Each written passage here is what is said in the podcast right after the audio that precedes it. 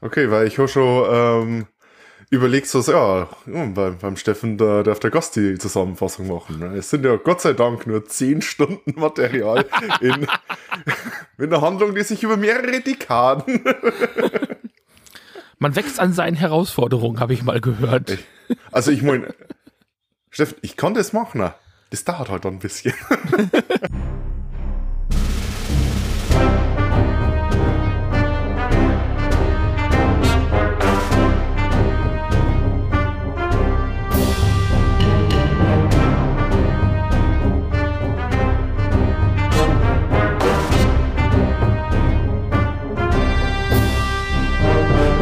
Hallo und herzlich willkommen beim König der Podcasts, dem Podcast, der verzweifelt seinen Vater sucht. Bitte melde dich, Papa! Ich bin Steffen, ich bin hier der Nerd ähm, und ich bin heute nicht alleine. Heute ist nämlich nicht Daniel bei mir, sondern der Chris. Guten Tag. Ja, guten Tag. Ja, ähm, Daniel ist nicht so für Apple, habe ich gedacht. Also wir haben das kurz besprochen, er mochte nicht. Schönen Gruß. Äh, der hat Urlaub heute. Der ist mir so Android oder was? Ach, ja, ich glaube auch, auch. Ja, ja, ich habe auch hier ein Samsung stehen, also von daher mhm. bin auch ganz zufrieden damit. Genau. ähm, wir reden über was Aktuelles aus dem Godzilla-Universum. Das wird uns jetzt noch so ein, zwei Monate verfolgen, bevor wir dann wieder in die alten Episoden gehen, in die alten Besprechungen von alten Filmen und Serien gehen. äh, weil nächsten Monat geht es auch wieder mit Monsterverse weiter. Ähm, dieses Mal ein Eintrag aus dem Monsterverse, nämlich die Apple, Apple T V Plus heißt es, glaube ich, Serie genau. Monarch: Legacy of Monsters. Ähm, hatte zehn Episoden, das lief irgendwie von November jetzt bis Januar, drei, drei Monate lang, mhm. ähm, wöchentlich eine Folge. Ich glaube, zum Anfang hatten sie zwei oder drei Folgen hochgeladen, ne? Zwei Folgen haben sie am Anfang gehabt. Genau. Ähm, aber dann eben wöchentlich eine Folge. Was ich, ich muss ganz ehrlich sagen, ich weiß nicht, wie du es gesehen hast, ich fand es ein bisschen anstrengend. Ich hätte es, glaube ich, da in dem Fall lieber am Stück gesehen, bin ich ganz ehrlich. Ähm, meine Meinung generell für Serien in Streamingdiensten ist, dass ich das generell gerne hätte, wenn die alle an einen Tag äh, released werden, weil dann kann ich mir aussuchen, wann ich die ansehe. Und ich müsste nur einen Monat für den Streamingdienst zahlen, wenn ich nur eine Serie ansehen will. Na, ich habe das ganz geschickt gemacht. Ich habe mir also irgendwie aus einem Mediamarkt-Angebot oder sowas, da kannst du irgendwie, wenn du es einfach eingibst, gibst du einen Mediamarkt, drei Monate Apple Plus kostenlos und dann kriegst du halt einen Code und dann kannst du dann tatsächlich drei Monate kostenlos gucken. Und, und das also sagst du mir erst jetzt? Du bist doch auch so Digital Native, das muss ich dir doch Ach nicht erzählen. Ach ja, genau. Ich habe das auch nicht. Ich weiß nicht. Wir hatten schon ähm, mal einen äh, Probemonat oder zwei Probemonate, die äh, über meine Freundin, die eben halt sowas zu ihrem iPad dazu bekommen hat. Mh. Und darum weiß ich nicht, ob das, ähm, ob die dann mehrere so Probemonate einmachen lassen. Also manchmal, wenn man ein halbes Jahr keinen gehabt hat, dann geht das manchmal. Aber ich bin da auch nicht so drin. Also ja, bei mir ich habe das auch ich nur, hab's versucht. Ja, ich habe das auch nur durch Zufall irgendwie bei, äh, bei der Medienkuh gehört. Da hatten Herr Hammes und Herr äh, Körber drüber gesprochen. So nach dem Motto, mhm. ja, Herr Körber, holen Sie sich doch mal drei Monate Apple Plus, dann können Sie da Ihre Serie gucken. Und ähm, so habe ich das überhaupt erst erfahren, dass das geht. Also ähm, ich hätte, also ich, ja, ich hätte wahrscheinlich auch bis irgendwie die letzte Woche gewartet, mir dann den Monat geklickt, gegebenenfalls, und dann alles am Stück geguckt. Ich weiß nicht, ob das nicht vielleicht die bessere Art war. Ähm, da müssen wir später nochmal drüber sprechen, auch so Rezeption der Serie, ist es wirklich so eine Spoiler-Serie? Man weiß es nicht, also da müssen wir auf jeden Fall nochmal drüber reden. Auf jeden Fall heißt der ähm. Tipp für alle Zuhörenden, die es noch nicht gesehen haben. Genau.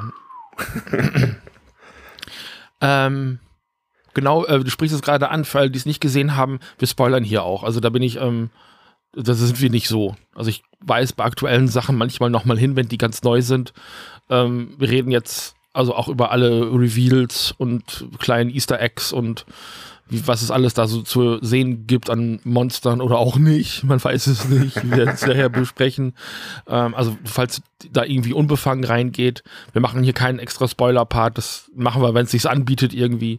Ähm, aber heute ist das, glaube ich, nicht so, so sinnvoll, weil es auch so viel ist zu besprechen. Also mhm. klar, am Anfang so ein bisschen unsere, unsere ungefähre ähm, Unser ungefähres Gefühl, das können wir gerne besprechen, aber danach gehen wir eigentlich in die Vollen und äh, nehmen da auch kein, kein Blatt vor den Mund, wie man so schön sagt. Möchtest du ähm, mal die Story zusammenfassen? Wir lesen ja hier nur noch vor und fassen nicht mehr selber zusammen. Ja, wie schon, wie, wie schon im Vorgespräch gesagt, ich könnte das zusammenfassen, das wäre aber mhm. sehr, sehr lange. Ja. Es ist trotzdem zehn Folgen äh, aus sechzig Minuten, das ist schon viel, viel Content, würde man heute sagen. Ne? Aber ich, ich lese jetzt mal hier die Zusammenfassung kurz vor, die auf wikipedia punkt org zu lesen ist, die da geht. Nach dem donnernden Kampf zwischen Godzilla und den Titanen, der San Francisco dem Erdboden gleichgemacht hat, und der schockierenden Enthüllung, dass Monster real sind. In der Serie versuchen zwei Geschwister in die Fußstapfen ihres Vaters zu treten, um die Verbindung ihrer Familie zu der geheimnisvollen Organisation namens Monarch aufzudecken. Hinweise führen sie in die Welt der Monster und schließlich auf die Spuren des Armeeoffiziers Lee Shaw, gespielt von Kurt Russell und Wyatt Russell. Die Handlung spielt in den neunzehnhundertfünfzigern, ein halbes Jahrhundert später, wo Monarch durch das, was Shaw weiß, bedroht ist. Die dramatische Saga, die drei Generationen umspannt, enthüllt verborgene Geheimnisse und offenbart, wie epische, welterschütternde Ereignisse in unseren Leben nachhallen können. Jo. Also spielt eben im Universum der ähm, Godzilla und Kong-Filme, die es ja jetzt schon zahlreich gibt. Ich glaube, das ist demnächst der fünfte, der jetzt nächsten Monat startet. Und das ähm, ist in der insgesamt fünfte Film dann in den Kosmos. Genau. genau. Und jetzt gibt es eben auch noch eine zehnteilige Serie. Also so als, insgesamt so als Stimmungsbarometer für die kommende Besprechung muss ich sagen, ich bin da etwas zwiegespalten aus den zehn Folgen rausgegangen. Ähm, wir hatten auch zwischendurch eine vierwöchige Pause, wo ich mich nicht dazu aufraffen konnte, weiter zu gucken, ähm, weil die Serie dann in der Mitte der Staffel plötzlich meint, komplett vom Gas runterzugehen, das müssen wir dann auch nochmal besprechen, ähm, ja. und so ein bisschen die Lust verloren habe und dann tatsächlich sehr viel nachholen musste, um dann zum Ende ungefähr dann auch beim Ende anzukommen. Äh, also da hatten wir dann, glaube ich, fünf Folgen übrig oder sowas und ähm, war, ich war etwas unbefriedigt und wir werden im weiteren Verlauf auch gerne mal darüber sprechen, woher das kommt. Wie ging's dir da? Ähm, also mir ging's so, Ich, ich habe tatsächlich eigentlich jede Woche wieder gern eingeschalten, als eine neue Folge kam. Allerdings ist es bei mir ähnlich wie bei dir, dass ich da der ganzen Sache ein bisschen zwiegespalten bin, weil manche Sachen, die, wie ich glaube, die Serie eigentlich erzählen sollte, werden links liegen gelassen. Dafür wird sich dann wieder auf Sachen, die eigentlich komplett uninteressant sind, konzentriert. Und ich glaube, ja, das... Ähm, Ich war auch an manchen Stellen, war ich äh, sehr enttäuscht. Andere Stellen habe ich aber dann wieder sehr interessant gefunden. Sie bringt zumindest einige gute Ideen auf den Tisch. Und ähm, es greift vielleicht so ein bisschen mein Fazit vor, aber ich würde, ich wäre bei einer zweiten Staffel, die würde ich mir genehmigen, obwohl ich jetzt eher mit so dem Gefühl, ja, war ganz okay rausgegangen bin. Mhm. Also höchstens so, ja, okay. Aber ich, ich wäre, so der Vertrauensvorschuss wäre da, dass man darauf in der zweiten Staffel noch mehr machen könnte. So viel würde ich dem genehmigen. Ich war am Anfang ein kleines Stückchen gehypt, wenn das das richtige Wort ist, weil äh, mir ein Name auch im Vorspann jede Woche wieder aufgefallen ist und das ist Matt Fraction, der hier als ja. äh, Co-Creator aufgeführt ist. Ist ein super bekannter Comic-Autor, hat ganz, ganz viel geilen Scheiß bei Marvel gemacht, also viel cooles äh, Fantastic Four gelöht. Ähm, Immortal Iron Man, äh, Immortal Iron Fist genau. und Hawkeye, äh, My Life is a Hawkeye. Weapon. Genau, die Hawkeye-Serie, äh, die dann eben auch zur T V-Serie gemacht wurde, mehr oder weniger in, in Anlehnung. Ähm, und ein zweiter Name unter den AutorInnen ist äh, Mariko Tamaki, die halt ähm, auch bei Marvel unterwegs war, ein bisschen was bei Loki geschrieben hat und so. Also ich, ich komme ja, bin ja so ein alter Comic-Hase, das lange hinter mir gelassen, aber Matt Fraction war halt zu der Zeit, als ich aktiv Marvel Comics gelesen habe, einfach der Name, den man damals da hatte. Hat dann später, ich glaube, für Image Sex Criminals gemacht oder bei Ach, Image Sex gut. Criminals gemacht. Ähm, also auch wirklich ein absolutes Brett. Habe ich leider nichts von gelesen, aber das ist immer wieder genannt worden als äh, Top, Top-Titel. Ähm, sehr versaut, aber sehr gut. Ja, genau. ähm, Also das war einfach ein Name, der da wirklich hervorstach. Der macht inzwischen sehr viel fürs Fernsehen. Ähm, also eben auch ab der Hawkeye-Serie für, ähm, für Marvel jetzt äh, sehr viel im Fernsehen unterwegs. Und das war für mich einfach, ich weiß nicht, ob es ein Garant war, aber so als Autor und eben auch so als Autor von so, ja, ich sag mal, Spionage, Action, Science-Fiction-Krams. Das ist so sein Ding.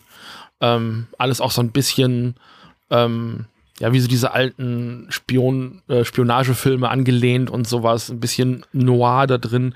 Das ist so Fraction. Das habe ich zum Teil hier wiedergefunden. Es ist aber sehr stark verwässert worden. Und, ähm, da bin ich also, da waren ganz viele Leute außer den beiden noch am Werk. Ähm, das aufzuzählen würde wahrscheinlich auch den Rahmen hier sprengen. Ja. Äh, Fraction selber hat auch, glaube ich, nur eine Folge geschrieben, war aber. Mhm. War aber äh, natürlich im Hintergrund ähm, ganz stark ähm, Showrunner beteiligt. Mit. Showrunner quasi, genau. Zusammen mit äh, Chris Black, auch äh, Comic-Autor. Ähm, und vielleicht waren das so die Vorschusslorbeeren, die ich der Sendung gegeben habe, weil ich dachte, okay, das ist ein Name, den, den erkenne ich wieder und dahinter vermute ich Qualität. Ähm, Ich, ich weiß nicht, woran es gelegen hat, dass ich das nicht wiedergefunden habe. Das kann natürlich an der Länge der Serie gelegen haben. Man hat sich mhm. da wirklich einfach auch ein, ja, wie soll man das sagen, ähm, einfach wirklich zehn oder acht Wochen waren es, glaube ich, am Ende des Tages irgendwie so ein bisschen auch ähm, committen müssen, um ähm, da am Ball zu bleiben. Und es waren auch jedes Mal mindestens fünfundvierzig Minuten, wenn nicht sogar länger, manchmal sogar eine Stunde. Mhm. Und ich hatte den Eindruck, dass alle Beteiligten ein bisschen Schwierigkeit hatten, diese Zeit auch tatsächlich sinnvoll zu füllen. Immer. Also da hätte ich mir eine kürzere Laufzeit tatsächlich gewünscht pro Folge. Dann wäre das Ganze vielleicht auch ein bisschen dichter erzählt worden. So viel gebe ich äh, schon mal vorweg. Also das ist eine Sache, ich bin jetzt schon einige Jahre nicht mehr so der Seriengucker. Ich habe so meine Phase gehabt und den Serien, Serien, Serien, eine nach der anderen reingezogen und schon da, ich sag mal, als die erste Staffel Daredevil auf Netflix lief, äh, die habe ich ultra gefeiert, aber schon da war das Problem, ja gut, man hätte so insgesamt die Laufzeit von mindestens einer Folge rausschneiden können, dann wäre die Sache knackiger gewesen. Und das mhm. habe ich bei so gut wie jeder dieser typischen, ich sag mal, St- Streaming-Serien, die eine große Narrative erzählen. Da hast du eine Staffel, die ist immer zehn Folgen lang und die zehn Folgen dauern jeweils eine Stunde ungefähr. Und ich denke es mir fast jedes Mal, hey, macht's neun Folgen, macht's ja. acht Folgen. Und ähm, hier ist es wieder so gewesen und vielleicht, weil man sich... Äh, was auch so ein typisches Monsterverse-Problem ist, meiner Meinung nach, dass man sich jetzt ein bisschen zu arg auf die für mich uninteressanteren Sachen äh, versteift, äh, halt noch mehr aufgefallen. Hm. Wobei ich sagen muss, bei, bei, bei den alten Netflix-Marvel-Serien, da waren es ja sogar immer dreizehn Folgen. Wir hatten da neulich nochmal drauf geguckt. Das waren sogar dreizehn Folgen, weil Netflix damals immer noch dreizehn Folgen gemacht hat. Oh. Äh, wir haben da neulich drauf geguckt, weil Kathi fragte, ob wir was von dem alten Kram nochmal nachgucken wollen, weil äh, Daredevil beispielsweise ja fortgesetzt wird von Disney. Und mhm. äh, wo ich dann gesagt habe, boah, das sind aber neununddreißig Folgen, ah, eine Stunde. Und da haben wir dann beide lang ins Gesicht gemacht und gesagt so, ja, nee. Also vielleicht einfach so in die neue Serie reingucken, keine Ahnung, ob das geht, aber ähm, es ist, also irgendwer hat auf YouTube ein Highlight-Reel zusammengeschnitten. Einfach noch mal die Hallway-Fights angucken. Ja, genau. So viel habe ich damals aber auch gesehen. Also das lief ja alles auf YouTube rauf und runter. So ist es nicht. Äh, ansonsten noch mal Oldboy gucken. Geht auch. Naja. Geht auch. Ähm, ja, ähm, ich, ich glaube, was meiner, von meiner Seite aus ein bisschen ein Missverständnis war, ist, natürlich ist das eine Reihe, die innerhalb dieses Monsterverses spielt. Ähm, Und da musste ich mich dann auch so ein bisschen wieder zurücknehmen. Es ist halt Monarch Legacy of Monsters und es ist nicht Godzilla Legacy of Monsters oder Monarch hm? Legacy of Godzilla. Ähm, ich glaube, ein großes Problem dieser Serie ist, dass die Kaiju oder Titanen, wie sie hier heißen, also wirklich eine absolut untergeordnete Rolle spielen. Ähm, was einerseits eine Stärke der Serie ist, aber andererseits auch eine Schwäche. Das ist mhm. ganz komisch. Mhm. Ja, also ich, ich finde, was das angeht, Ähm, ist sogar eigentlich die Schwäche, dass man sich dann teilweise zu stark auf Godzilla versteift, der alle zwei, drei Folgen mal so aufploppt und mal so, hupp, da, da war er wieder, aber eigentlich nichts macht. Oftmals.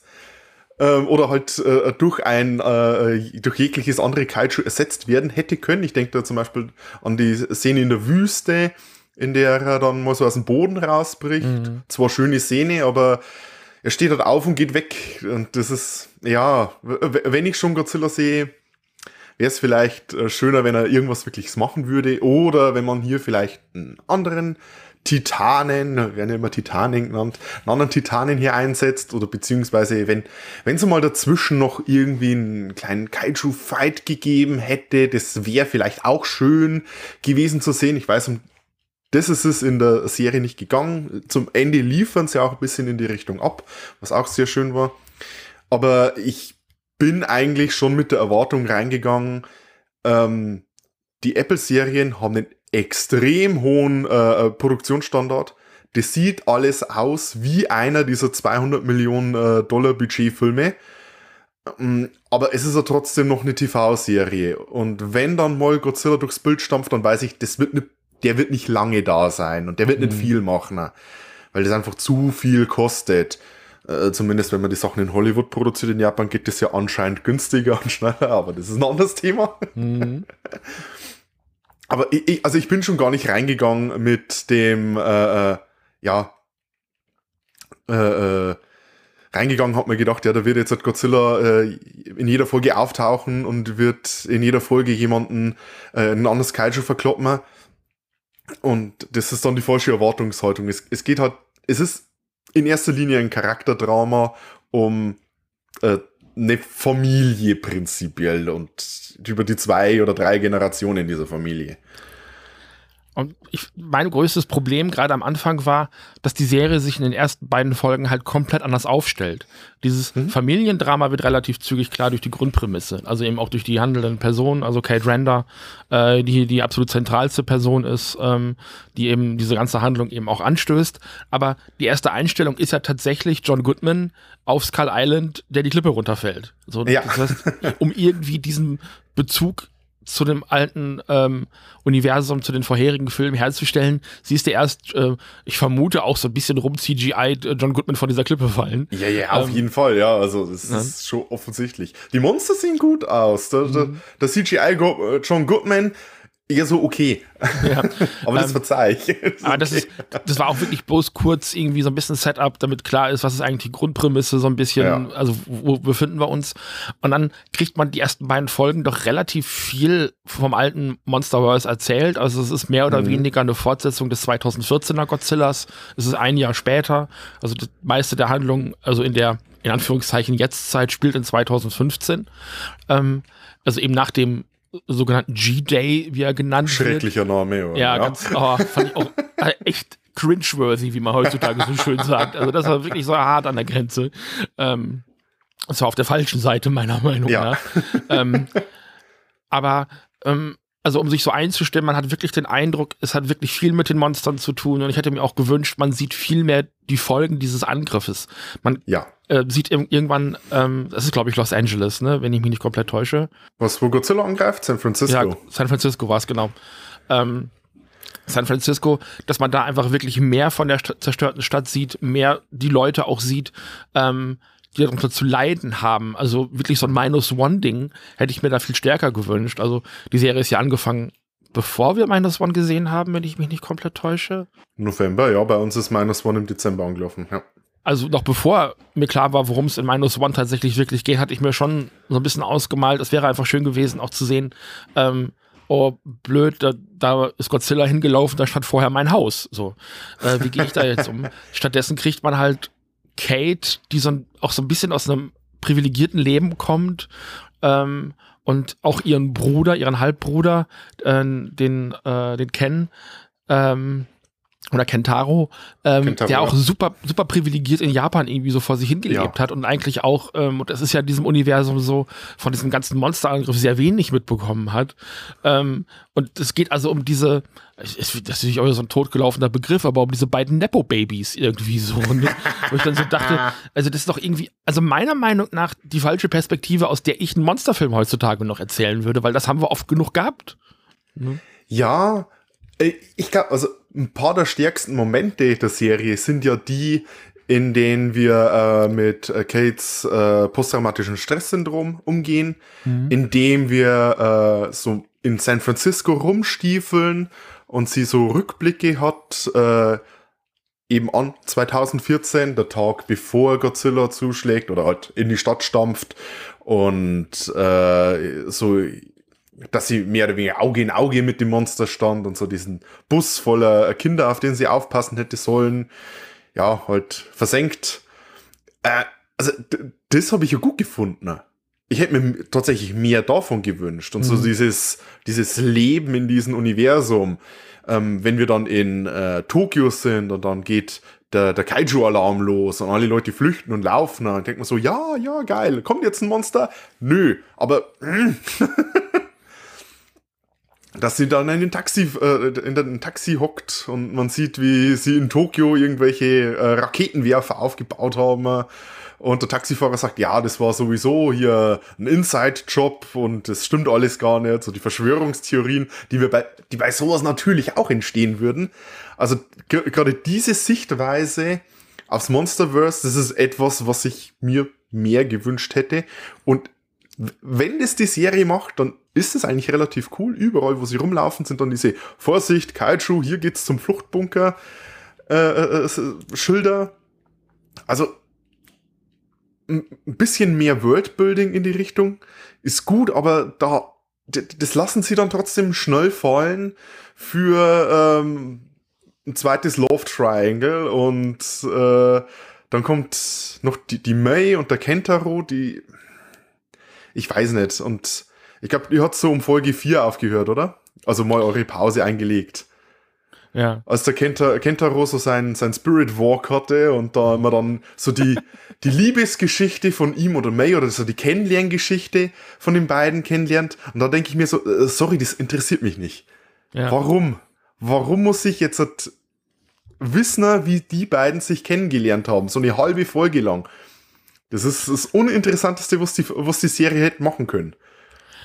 Ich fand May als Figur selber, und über May werden wir reden müssen, äh, gar, ja. nicht, gar nicht unsympathisch. Das ist das Ärgerliche. Ich fand finde diese, Dreier, diese Dreiergespann super interessant. Ähm, also gerade wenn sie untereinander funktionieren. Ähm, ich habe aber den Eindruck, dadurch, dass sie zehn Folgen hatten, hatten sie das Gefühl, sie müssen wirklich jeder Figur eine dezidierte äh, Origin-Story geben. Und das hat gerade im Falle von Kentaro fast schon so Lost-Vibes, wo sie dann wirklich Uff, ja. sehr tief in die Vergangenheit zurückgehen und dann erzählen, dass er irgendwie ausstellender Künstler ist und visueller Künstler ist und dies und das. Also etwas, was später, also nur in, ich sag mal in, also er hätte auch Wissenschaftler sein können, um das zu erklären, was dann später mit ihm ja. erklärt wird. Sagen wir das mal so. Äh, weil das kann man das auch wissen. Oder wenn man hm. sich irgendwie nachts mal eine Sternkarte anguckt oder eine Weltkarte anguckt. Das hätte man alles hinkriegen können, ohne zu erklären, dass er in irgendeiner Art und Weise dieser etepetete äh, High-Class-Künstler äh, ist, der mit diesem visuellen Kram, der irgendwie sein Geld verdient und das aber auch eigentlich gar nicht will und all das. Also das oh, ist derartig. Der arme Kentaro. Ja. Der arme, arme Kentaro. Verdient ähm. sein Geld damit, dass er ein paar Lichter auf Bilder strahlt. Oh, es ist so schrecklich. Was das ähm. angeht mit dem Nepo-Baby, hier wäre es ja interessant gewesen, hätte man eine Figur so dieses äh, aus, aus gutem Hause kommen lassen und die andere Figur dann aus äh, armen Verhältnis, ne?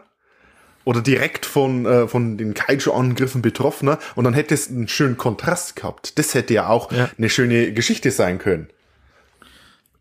Und die beiden sind halt, also Kentaro und Kate sind halt nur dadurch ver- äh, verbändelt, mehr oder weniger, äh, dass sie einen gemeinsamen Vater haben, von dem sie bis zu einem gewissen Zeitpunkt gar nichts wussten. Ähm, Kate findet halt Schlüssel im Nachlass ihres Vaters. Der ist, warum auch immer, verschwunden. Also erfährt man dann im Laufe der Serie natürlich, aber äh, der ist nicht auffindbar. Und sie stellt Nachforschung an und findet einen Schlüsselbund, was ähm, zu einer Wohnung in Japan äh, passt. Ich glaube auch tatsächlich in Tokio, wenn ich mich nicht komplett täusche. Mhm. Mit, mit Erdkunde noch schlechter als mit Namen. Ähm, und äh, schließt diese Tür auf und steht plötzlich eben in der Wohnung äh, von Kentaro und seiner Mutter. Ähm, und die haben ihn schon für tot erklärt. Macht zumindest irgendwie den Eindruck. Also steht so ein, so ein yeah. kleiner Schrein. Ähm, und dann äh, fällt plötzlich so dieses Kartenhaus, äh, was beide Familien eben haben, über den Vater äh, zusammen, weil klar ist, die hat halt eine Familie in Amerika, eine Familie in Japan und beide wussten nichts voneinander. Ähm, es ist aber, wie gesagt, der Vater beider Figuren. Und das ist eine meiner Meinung nach sehr interessante Prämisse. Das hat für mich auch im Laufe der Serie die Serie wirklich bis zum Schluss gerettet. Und das muss viel heißen, weil viel Quatsch drumherum passiert. Aber wie die beiden sich halt ähm, immer wieder versuchen, einander auch abzuarbeiten und vielleicht auch so ein Stück weit ähm, dafür diese blöde Situation, für die ja wirklich keiner von beiden was kann, verantwortlich zu machen, ähm, äh, waren interessante Spannungen. Ähm, May immer so links und rechts dazwischen, weil sie natürlich irgendwie eine Vergangenheit mit äh, Kentaro hat, äh, diese ganze Situation mit reingezogen wird, aber auch eine Vergangenheit hat, die damit irgendwie drin hängt und äh, aus ihrem alten Leben auch raus möchte. Also das ist so dieses Charakterdrama, was diese zehn Folgen wirklich immer und immer wieder neu anschiebt. Und da mache ich auch die, äh, die Darstellenden ähm, im positiven Sinne für verantwortlich, weil die das wirklich gut darstellen. Ich glaube, mhm. der, der Darsteller von Kentaro war früher schon mal in irgendeiner Kamen Rider-Serie zu sehen. Ich glaube, irgendwie als Kind noch. Ähm, mhm. Aber der ist auf jeden Fall äh, eben auch ein japanischer Schauspieler, spricht sauber Deutsch. Äh, Do- Deutsch, ja. In der Synchro auch Deutsch, aber im äh, Original auch Englisch. Ähm, und ähm, die, die, also ich kannte die alle vorher nicht, sagen wir es mal so. Äh, bis auf äh, zwei, drei Kurt Ausnahmen. Russell? Kurt John Russell Goodman. kannte ich, John Goodman, Wyatt Russell kannte ich auch noch, aber ich werde auch ja, gleich nochmal über einen anderen Darsteller kurz sprechen. Äh, aber die, halt die zentralen Figuren kannte ich halt alle drei nicht. Ähm, und die haben mir, also die haben für mich das immer wieder gerettet, auch wenn das, was sie getan haben, nicht immer logisch für mich ähm, erschienen, bin ich ganz ehrlich. Hm. Äh, also ich nehme da immer so gerne meine, meine liebsten Hassfolgen raus, wo sie da irgendwo in Alaska unterwegs sind und mhm. hinter dem, dem Eissternmull äh, hinterher sind. ähm, das, das ist echt. Oder der Eissternmull hinter ihnen hinterher ist. Oder auch nicht. Naja, gut. ähm, also für mich wirklich ein Tiefpunkt der Serie, diese zwei, drei Folgen. Also das habe ich wirklich gedacht, ey, das ist nicht euer Ernst, was macht ihr hier eigentlich? Also da, daran werde ich nachher auch so ein bisschen meine größten Probleme an dieser Serie festmachen. Ja, der, aber der Mittelteil der Serie ist, m- ist echt hart, ja. Ähm, aber sämtliche Figurenbeziehungen, also A in der Jetztzeit und B in der Vergangenheit, absolute ähm, A, gute Besetzung und B, äh, gut geschrieben, ähm, interessant gemacht. Ich hätte mir ähm, zwar gewünscht, dass das sich alles ein bisschen mehr miteinander verzahnt, ähm, weil dann am Ende auch so zwei, drei Plotpunkte sehr offensichtlich wurden, als es dann zum Ende ging. ähm, ähm, und das ist halt, aber insgesamt ich weiß, es ist schwierig jetzt zu erklären, ähm, weil natürlich das, was in der Vergangenheit passiert, Einfluss auf das hat, was in der Jetztzeit passiert, ähm, aber trotzdem sind das zwei getrennte Storylines. Ich weiß nicht, hm. ob das, was ich sagen möchte, klar wird gerade. Es geht so ein bisschen um Dualität mhm. in der Serie und ähm, ich glaube, wenn ich mir das mal rausgreifen darf, wir haben ein bisschen so über die, in Anführungszeichen, den Gegenwarts- oder den modernen Plot gesprochen und da die Figuren. Ähm, aber die werden meiner Meinung nach von der Handlung aus den fünfzigern und sechzigern, äh, ja zumindest im Kontrast in, zur Handlung aus den fünfzigern und sechzigern, halt noch uninteressanter, weil da findet ja eigentlich das statt, was, was äh, hier mehr Mehrwert hat. Mhm. Weil der, der moderne Plot, der ist ja... Nee, nee, die, Geschiss- die Geschichte von den Geschwistern und halt eine Schnitzeljagd. Ja. Und in der Vergangenheit erfahren wir, wie hier Monarch aufgebaut wird, was so also die Grundschritte sind. Das ist zwar auch nicht genau das, was ich vielleicht hätte sehen wollen von Monarch. Da hätte man deutlich mehr zeigen können, was vielleicht auch interessanter gewesen wäre. Aber generell dieses Vergangenheitstrio mit äh, Bill Rander, mit äh, Keiko, ist sie, glaube ich, Keiko. Und mhm. ähm, der Lee Shaw, also der von äh, Wyatt Russell gespielte äh, Army, was ist er, Sergeant oder äh, General oder Offizier? Ja, Colonel. D- D- Colonel, d- mhm. das, ist, das ist für mich das, was ich sehen wollte, was wesentlich interessanter war. A- allein schon darum, weil es ein Period Piece war, weil es so die Vergangenheit zeigt und ähm, ja, die, die suchen halt nach Monstern und laufen nicht ihrem Papa hinterher. Und die ganze Daddy-Issue-Sache in modernen Serien und Filmen, die geht mir halt langsam auch ein bisschen am Keks. Mhm. weil, weil du kannst keinen Helden mehr haben, der nicht irgendwie hier Daddy- oder Mami-Issues hat. Und das ist halt auch sehr, sehr präsent in der Serie. Und äh, da war das halt interessanter, weil, weil hier passiert wirklich was. Mhm. Und sie treffen die Monster und äh, haben diesen Konflikt mit der Regierung. Ähm, man hätte da zwar auch vielleicht mehr machen können im Sinne von, oh, jetzt haben sie tatsächlich mal ein Monster gefunden und machen den, äh, einen von diesen Monarch-Außenposten auf, von denen sie ja auch dann Dutzende gibt, aber nie erklärt wird, wann, wo, wie die äh, entstehen und was da eigentlich gemacht wird. Ja, das ist wieder so Lost-mäßig, ne? Also diese, mhm. diese Geheimniskrämerei um diese, diese Phänomene und dies und das. Also das hat mich super auch wieder an diese Dharma-Geschichte bei Lost erinnert. Also. Aber wie ging es dir? Was war so dein, dein äh, Lieblings- Äh, Arc, der, der moderne oder der Vergangenheit? Ähm, ich mochte auch den in der Vergangenheit sehr, sehr gerne, weil da die interessanteren Figuren unterwegs gewesen sind. Ähm, es war, wie du schon sagtest, ein sehr schönes Period-Piece, also kurz nach dem Zweiten Weltkrieg. Ähm, die Keiko als japanische Wissenschaftlerin, ähm, was immer mal wieder auch zu Problemen wird, also A, wegen ihrer Herkunft und B, weil sie eine Frau war und alle immer gedacht haben, ah, sie sind hier die Putzfrau oder wer auch immer. Bring ähm, sie mir bitte einen Kaffee. Genau. ähm, Und sie sagt, nee, nee, ich bin Doktor, äh, mhm. wie hat sie sich noch genannt? Äh, Nachnamen hat sie, glaube ich, gar nicht gehabt, bis sie dann irgendwann geheiratet hat, glaube ich fast, ne? Miura. Ähm, Doktor Keiko Miura. Ah gut, ich habe hier nur Keiko stehen. Danke Wikipedia. Vielen Dank. ähm, zumindest in dem Blog, wo ich gucke, steht hier nur Keiko, aber das, wir wissen ja auch, von wem wir reden. ähm, die kommt dann eben mit der jungen Version von äh, Bill Randa zusammen und da habe ich halt die ersten zwei Folgen immer gerätselt, woher ich den Schauspieler kenne. Ähm, Anders Holm, der den... Ähm, Das habe ich nicht gesehen tatsächlich, aber der hat den in Anführungszeichen Schurken gespielt in äh, Muppet Mayhem, die auch äh, bei Disney lief. Das war dieser, dieser glattgeleckte Produzent, der immer wieder reinkam und an der ähm, äh, an der ja, Studio Tussi etwas gesagt. Oh Gott, ich ist furchtbar. Aber war mehr oder weniger der Schurke in Muppet Mayhem. Mhm. Ne? Die ähm, die sehr, sehr gute Comedy-Serie um die ähm, Electric Mayhem-Gruppe aus der Muppet Show. Äh, ist leider nur eine Do- Staffel geworden. Doktor Tooth? Doktor Teeth und äh, die Doktor Electric Teeth. Mayhem, genau. So, genau. So, ja. ähm, und ähm, also nur eine Staffel geworden, aber er war da also komplett glatt geschminkt und super gestylt und dies und das und sah ein bisschen anders aus als in dieser Serie. Aber dann habe ich es kurz recherchiert und dachte, ja, natürlich ist der das. Sehr gut aussehender Mann. Ich hatte irgendwie direkt einen Crush. Ganz furchtbar. ähm, und so ist er aber auch aufgebaut. Er ist so ein bisschen so ein Indiana Jones-Typ, der halt irgendwie loszieht im Dschungel, irgendwelche Monster sucht, weil er die Ureinwohner da fragt, so wie sieht denn das hier aus? Ich habe hier was gehört und erzähl doch mal. Und dann so Bewegungsmuster von denen auch erstellt und denen so hinterherläuft.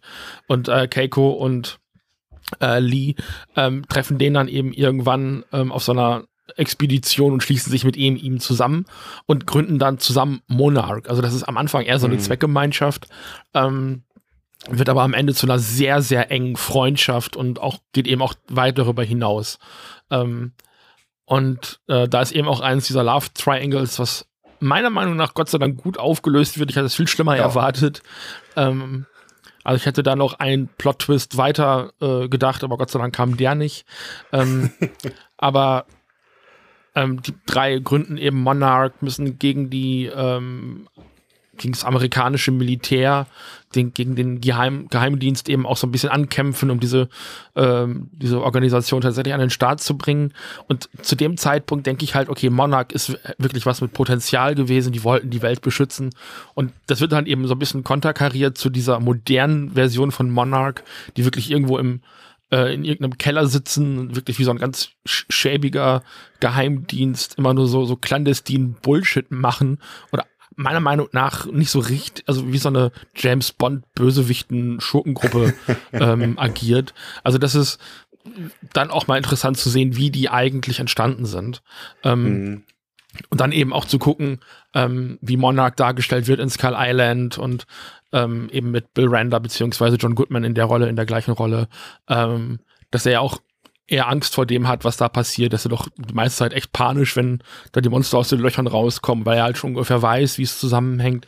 Also das waren so, ich habe ich hab mir das für mich selber halt die ganze Zeit selber im Kopf so ein bisschen zusammengepuzzelt und das hat Spaß mhm. gemacht. Ja. Ähm, das waren auch Sachen, die haben gut zueinander gepasst. Ich, ich bin ja auch immer noch einer von den zwölf Leuten, die Skull Island den besten Film des Monsterverses finden. Ich weiß nicht, wie es dir da geht. Ähm, Ähm, ko- konkurriert mit äh, King of the Monsters. Sehr kontroverse mhm. Meinung, ich weiß. Oder ist äh, jede Meinung zu dem Film-Franchise ist kontrovers, weil jeder findet was anderes. Oder ganz genau. Ich würde Ko- Kong würde ich sagen, ist äh, mindestens auf Platz zwei und konkurriert mit Platz eins. Ja. ähm, ist bei mir, glaube ich, tatsächlich genau andersrum. Also Skull Island auf eins und dann King of the Monsters. Aber selbst King of the Monsters ist zum Teil echt verhasst. Also von daher. Ja, immer. Ähm, äh, naja. Ähm, Aber genau, das waren so die Aspekte, die mir am besten gefallen haben. Und mich hat es meistens eigentlich gestört, wenn dann eben auf diese moderne Storyline zurückgeschnitten worden ja. ist, weil es dann sich da auch häufig im Kreis gedreht hat. Ähm, ja. Das waren halt immer so, oh, wir haben da einen Hinweis gefunden, wir fliegen da mal eben in fünf Minuten hin. So, dann war mhm. eben so von Südostafri- äh, Südostasien hoch nach äh, Alaska eine Viertelstunde, wo ich dachte, ja, das ist jetzt nicht so weit weg, aber auch nicht eine Viertelstunde, das ist schon noch ein Stück, da bist du ein bisschen unterwegs. Ja, ja, ja, ja, das ist, wie schon gesagt, das ist Schnitzeljagd, bei dem man sich auch ein oder zwei Stationen hätte sparen können. Mhm. Die, die Alaska und die äh, Wüsten, ich weiß gar nicht, in welchem Land sie da in der Wüste waren. Ah, oh, ist jetzt peinlich. Ah. Ist ja egal, die ist die tolle Szene, die wir alle so in den Trailer gesehen haben, in dem mhm. Godzilla so aus dem, aus dem Boden, aus dem Boden rausbricht. Die beiden Stationen hätte man auch zusammenlegen können. Hätte man sich halt für Wüste oder Schnee entscheiden müssen. Und äh, das hätte die Sache ein bisschen geschmeidiger gemacht, in meiner Meinung. Ähm, ja, die, die Monarch-Entstehungsgeschichte, wenn ich da mal nur drauf eingehen darf, mhm. ist für mich soweit interessant gewesen, dass sie A, die Sache mit, der, äh, mit dem Bombardieren von Godzilla ein bisschen auserzählen, weil das war eine der Sachen, die mich am ähm, zweitausendvierzehner Godzilla immer ein bisschen gestört hat, dass äh, ja, ich meine, die Inspiration für Godzilla hier Atombombentests von U S A und Atombombenabwürfe der U S A und in zweitausendvierzehner Godzilla ist es so, ja, aber wir haben die H-Bomben bloß getestet, hier, dort gemacht, weil wir da das böse Monster umbringen wollten. Das war ja eigentlich, wollen wir ja da, wollten wir die Welt beschützen. Das ist ein bisschen so Geschichtsrevision in dem Franchise, dem mir nicht gefallen hat. Und jetzt in der Serie hat man dann ein U S-Militär hier wieder ein bisschen, äh, ja, ein bisschen düsteren Anstrich wieder gegeben. Das hat die Sache für mich äh, etwas schöner gemacht, dass hier, ja, dass eigentlich schon klar war, dass wir Godzilla eigentlich nicht töten wollen, aber das Militär sagt, ja, den, den jagen wir in die Luft. Und äh, ja, das dass die ganze Sache wieder etwas grauer wird. Ähm, das, das hat mir dann schon gefallen. Das hat äh, im Nachhinein den zweitausendvierzehner Plot für mich ein bisschen verbessert, die ganze Geschichte. Hm. Ähm, hat auch super ausgesehen, wie das meiste eben in der Serie. Ähm, und wir bekommen tolles Meme-Material mit Godzilla, der so über der Bombe steht und die eigentlich gleich vernaschen will. So, oh, hm, wer sind, wer sind Looney Tunes? Wie, wie hat das jemand beschrieben? Äh, wie, wie so ein Truthahn, aus dem nur so eine Dynamitstange raussteckt, raus, äh, rausschirrt. Also, äh, d- das war dann eigentlich nicht schlecht und dass ja auch äh, unsere Hauptfiguren versuchen, das zu verhindern. Ähm, das war ein tolles Drama. Und dass es dann weitergeht mit, das Militär übernimmt Monarch und dann wird Monarch zerschmettert und die Sachen. Das habe ich schön gefunden und dass wir unsere Hauptakteure irgendwie versuchen mit, aber, also mit, aber auch trotz des Militärs ihre Sachen zu machen. Das sind, das sind die, das sind die Dramapunkte, die hier gut funktionieren.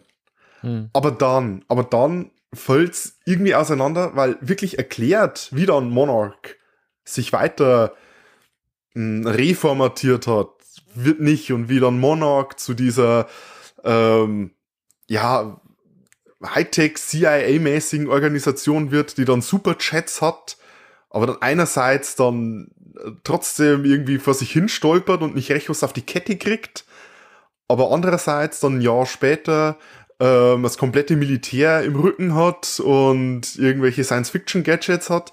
Das, ich weiß nicht. Hier hätte ich mir dann das Erzählen etwas mehr gewünscht. Die, die Serie hat einen relativ reichen Cast. Also ähm, es gibt einen Supporting-Cast für die Vergangenheitsebene, es gibt einen Supporting-Cast für die äh, Jetztzeitebene. Ähm, das beschränkt sich im, in der, in der fünfziger-Jahre-Ära so ein bisschen auf so ein paar Militärs, die immer wieder kommen. Also gerade so ähm, Generäle und alles, denen äh, die Monarch-Truppe immer so ein bisschen Rede und Antwort stellen muss. Man hat in der ähm, zweitausendfünfzehner-Ära so eine kleine Einsatztruppe von, von Monarch-Leuten, die dieser, äh, der, der, dem Dreiergespann immer wieder hinterherläuft. Ähm, allen Tim. voran Tim. Tim. Tim. Ganz genau. ähm, Wo ich, am Anfang, ja, wo ich am Anfang dachte, hey, mit dem kann ich echt relaten. Der sitzt da irgendwie im Keller, macht da sein eigenes Ding bei Monarch. Ähm, der ist aber dann, ich glaube, schon direkt eine Viertelstunde später zu meinem meistgehassten Charakter geworden, ähm, um dann gegen Ende wieder so ein Sympathieträger zu werden. Also da war ich doch sehr ambivalent diese, dieser Figur gegenüber. Ähm, und dann hatten sie eine, so eine, ja, weiß ich, war das eine, ist das eine russische äh, Superkämpferin? Französisch sogar. Ähm, ja. Also namens Duval oder so ähnlich. Die hat mich halt super an die Trolle erinnert aus der Godzilla-Zeichentrickserie, die ja ungefähr genauso drauf ist. Äh, die Serie haben wir ja neulich hier auch besprochen. Ja. Ähm, deswegen war das noch relativ frisch zu dem Zeitpunkt, als ich die Serie dann gesehen habe, wo ich dachte, okay, da haben sie Jean Reno durch eine Frau ersetzt und noch in diese Serie mit eingebaut. Also das irgendwie so. Also knallhart, spricht sieben Millionen Sprachen, ähm, ist wie die Bride in den Tarantino-Filmen. Ähm, also extrem drüber als Figur, mochte ich aber so ein Stück weit, weil das so dieses, ja, dieses Agenten-Superhelden-Spy-Ding eingebaut hat, was eben bei Matt Fraction ganz häufig so dabei ist. Mhm. Ähm, und dann eben noch die, jetzt muss ich den, äh, die Natalia Verdugo, äh, die Chef von das Ganze ist, bei mhm. Monarch, ähm, und so eine Strippenzieherin ist. Und das war so eine Figur, die hätte ich nicht auch noch gebraucht zusätzlich. Also das war mhm. so ein, war für mich so eine Doppelung. Das war so eine Mischung aus äh, Duval und Tim. Ähm, noch eine Stufe in der Autorität höher, aber mir waren es dann hinterher zu viele Monarch-Figuren, die dann den, den Kids, sag ich jetzt mal, äh, hinterhergestiegen sind. Es wurde dann irgendwann wirklich unübersichtlich und hinterher wusste man überhaupt nicht mehr, wer integriert mit, integ- intrigiert, so heißt es, äh, mit wem. Also wer, inte- wer integriert sich hier mit wem, ne? Ähm, ja, ja, ja, ja. So, das, das war irgendwann wirklich unübersichtlich und ich war mir irgendwann auch nicht mehr sicher, ob ich richtig, richtig mitgekriegt habe, ob das jetzt eine von den, in Anführungszeichen, Guten waren. Ist das einer von den Bösen? Was wollen Monarch eigentlich? Wollen die die Welt vor den äh, Titanen beschützen? Oder wollen die den, weiß ich nicht, den, äh, das, das äh, Third Coming irgendwie herbeischwören? Oder weiß der Geier was? Also es war Se- wirklich... Third Impact? Das war das, das Third Impact, genau. ähm, ähm, ich habe ich hab mein Evangelion-Lore komplett vorhanden. Ich kenne mich da super aus. Ich habe es auch nur einmal gesehen. Sind sie Nerv oder sind sie Seele? Ja. Nee. Aber ähm, ich, ja. ich weiß so absolut, was du meinst, denn ähm, das ist auch wieder in diesem äh, berüchtigten Mittelteil der Serie, in der dann auch äh, Kurt Russells Figur, also der ältere Lee Shaw, ähm, dann anfängt, irgendwie eine äh, ne Monarch-Splitter-Gruppe mal so aus dem Nichts heraus äh, zu, herauf zu beschwören oder die zu überreden, so, hol, ja, ihr macht gar nichts und jetzt machen wir was. Und das hat dann auch, ich, ich habe nicht gewusst, was will Monarch machen, was will Kurt Russells Figur eigentlich machen. Und das war jetzt nicht so die Art und Weise, ich weiß nicht, was sie machen wollen, die ein, Myst- ein interessantes Mysterium für mich ähm, darstellt, sondern es war einfach nur... Äh, Ich habe hier mehrere Fraktionen, die alle irgendwas wollten, aber ich habe keine Ahnung gehabt, wer hier böse, wer hier gut ist, wer hier vielleicht fehlgeleitet ist. Und es hat sich so angefühlt, als sollte ich das wissen. Ne? Mhm. Aber ja, ich meine, eine der Stärken ist ja dieser, dieser Tim, der zuerst ein bisschen trottelig daherkommt, dann ein bisschen trotteliger Bösewicht ist und dann kriegt man raus, ah, er meint's eigentlich gut und dann, dann wechselt er die Seiten. Ähm, ja, das ist spaßig zum Ansehen, aber es ist halt trotzdem auch frustrierend, weil ich habe immer noch, obwohl ich zehn Stunden Monarch Legacy of Monsters angeguckt habe, keine Ahnung, was Monarch jetzt eigentlich macht in der Gegenwart. W- was tun sie? Sie hocken in ihren dunklen Büros vor Computerbildschirmen und sehen sich an, wie Gamma-Werte hoch und runter gehen. Und was machen sie mit den Werten? Keine Ahnung. Und der Kurt Russell Ja. Der ist der Meinung, ja, sie, sie hocken auf ihren Händen, sagt der Kurt Russell. Mhm. Der Kurt Russell, der fährt dann los und äh, schmeißt Dynamitstangen in diese äh, Wurmlöcher rein. Und ja. das ist dann gut oder schlecht, das weiß man nicht wirklich. Das ist eine von diesen Serien, wo man sagt, wenn die alle einfach mal kurz zehn Minuten miteinander reden würden, dann gäbe es kein Problem. Dann gäbe es diese Serie nicht. Na? Ja. Und das ist genau der Konflikt, der halt passiert, weil da halt drei Fraktionen zum Ende aktiv sind, die alle ein eigenes Ziel äh, verfolgen. Ähm, das, das deckt sich zum Teil, aber dann eben auch nicht. Und wenn alle ihre Informationen, die sie haben, zu dem Zeitpunkt, wo die auch zum Teil aufeinandertreffen, also eben äh, der alte Shaw, die Dreiertruppe auf der Suche nach dem Vater und Monarch, die sitzen ja irgendwann, treffen die ja tatsächlich mal aufeinander und sitzen ja. in gemeinsamen Räumen. Wenn die da einfach alle die Karten auf den Tisch legen würden, könnten die, weil so wirkt's auf mich am Ende, ja gemeinsame Sache machen, weil Monarch ja am mhm. Ende ja genauso handelt, wie Shaw das möchte. Der bringt ja dazu auch, diese, diese Dimensionslöcher anzusteuern und ähm, dann da auch Kontakt herzustellen. Ähm, über diesen Sprung am Ende müssen wir gleich auch nochmal reden, weil dann wechselt die Serie plötzlich das Genre. Das finde ich auch nochmal ganz interessant. Ähm, aber das sind so Dinge, die ähm, einfach, wenn das alles mal auf den Tisch käme, dann wüssten alle Bescheid. Und dann hast du halt als überspannende ähm, Magie, Macht oder sowas immer noch mal den Vater, der so hier da mal aufploppt, da mal vorhanden ist. Ähm, und so ein bisschen so, ja, wo in der Welt ist eigentlich Carmen Sandiego? So, das ist so ein bisschen mein, Absolut. Ja, mein ja, Eindruck. Ja, ja. Ne? Und alle müssen ja. hinterher. Ähm, Wenn ja. er dann wenigstens tot gewesen wäre und man hätte mhm. seine Spuren verfolgt. Aber dann taucht er tatsächlich nochmal auf und lebt. Ja. Aber äh, de- den Punkt, den du ansprichst, hier, äh, Kurt Russell, also hier, ähm, wie ist er? Äh, Lee Shaw und Kate hocken in einen Raum und haben ihre Aussprache und reden miteinander über mehrere Minuten, aber beide sagen eigentlich nichts. Hm. keiner, keiner erklärt wirklich, okay, das ist, ich mache jetzt das, darum und das wird dann passieren. Und Kurt Russell sagt das, ja, er will Godzilla helfen. Aber woher weiß er das, was, dass das Godzilla hilft? Das, das wird halt auch nicht erklärt. Und hilft der Godzilla wirklich? Ich helfe Godzilla, Passieren. sich selbst zu helfen. Ja. Irgendwie so. Der hat halt irgendwie auch zwanzig Jahre oder, oder seit den siebzigern. dreißig. dreißig waren es, äh, also seit den, seit den siebzigern irgendwie in diesem, äh, in diesem Altersheim für oh, Veteranen ja. irgendwie gewohnt, wo er auch so ein bisschen gefangen gehalten wird. Da wird er von der Dreiertruppe dann ja auch so rausgeholt mit einem Fluchtplan, den er auch gut und gerne alleine hätte machen können. Also macht so den Eindruck, wenn er da rausgewollt hätte, hätte er jederzeit gehen können. Ne? Ja, also, ähm, das, also das ist wirklich was, womit ich ein Problem habe, denn der Wyatt Russell, der mir im Laufe der Serie erklärt wird, mhm. ist nicht der Wyatt Russell, der dann in den achtzig, ich glaube zweiundachtzig, hier mhm. ähm, dann quasi wieder auftaucht und sich dann dreißig Jahre lang hinhockt und nichts macht. Denn genau, genau. das ist ja auch sein Punkt. Monarch macht nichts. Aber er hat ja selber über dreißig Jahre lang nichts gemacht. Woher also, kennt er überhaupt den, den Koreaner? Wenn er da äh, aus der Aus, aus der Hohlerde hier rausgefischt wird und dann direkt in dieses Altersheim reingepflanzt wird. Woher hat er dann seine ganzen Connections? Das ist, das macht mhm. für mich keinen Sinn in Bezug der Handlung der Serie und auch bezüglich des Charakters. Wenn er irgendwann, äh, keine Ahnung, wenn er, wenn er zwanzig Jahre versucht hätte, was zu machen und dann in dieses Altersheim reingesteckt worden wäre, wäre es vielleicht was anderes. Aber spätestens wenn dann Godzilla zwanzig vierzehn wieder aufgetaucht wäre, spätestens da hätte er dann eigentlich sagen müssen, okay, wir, wir müssen jetzt, ich muss jetzt was machen. Kannst man ja. doch nicht sagen, dass der da bloß rumhockt. Das ist nicht die Figur, die einen die Serie präsentiert.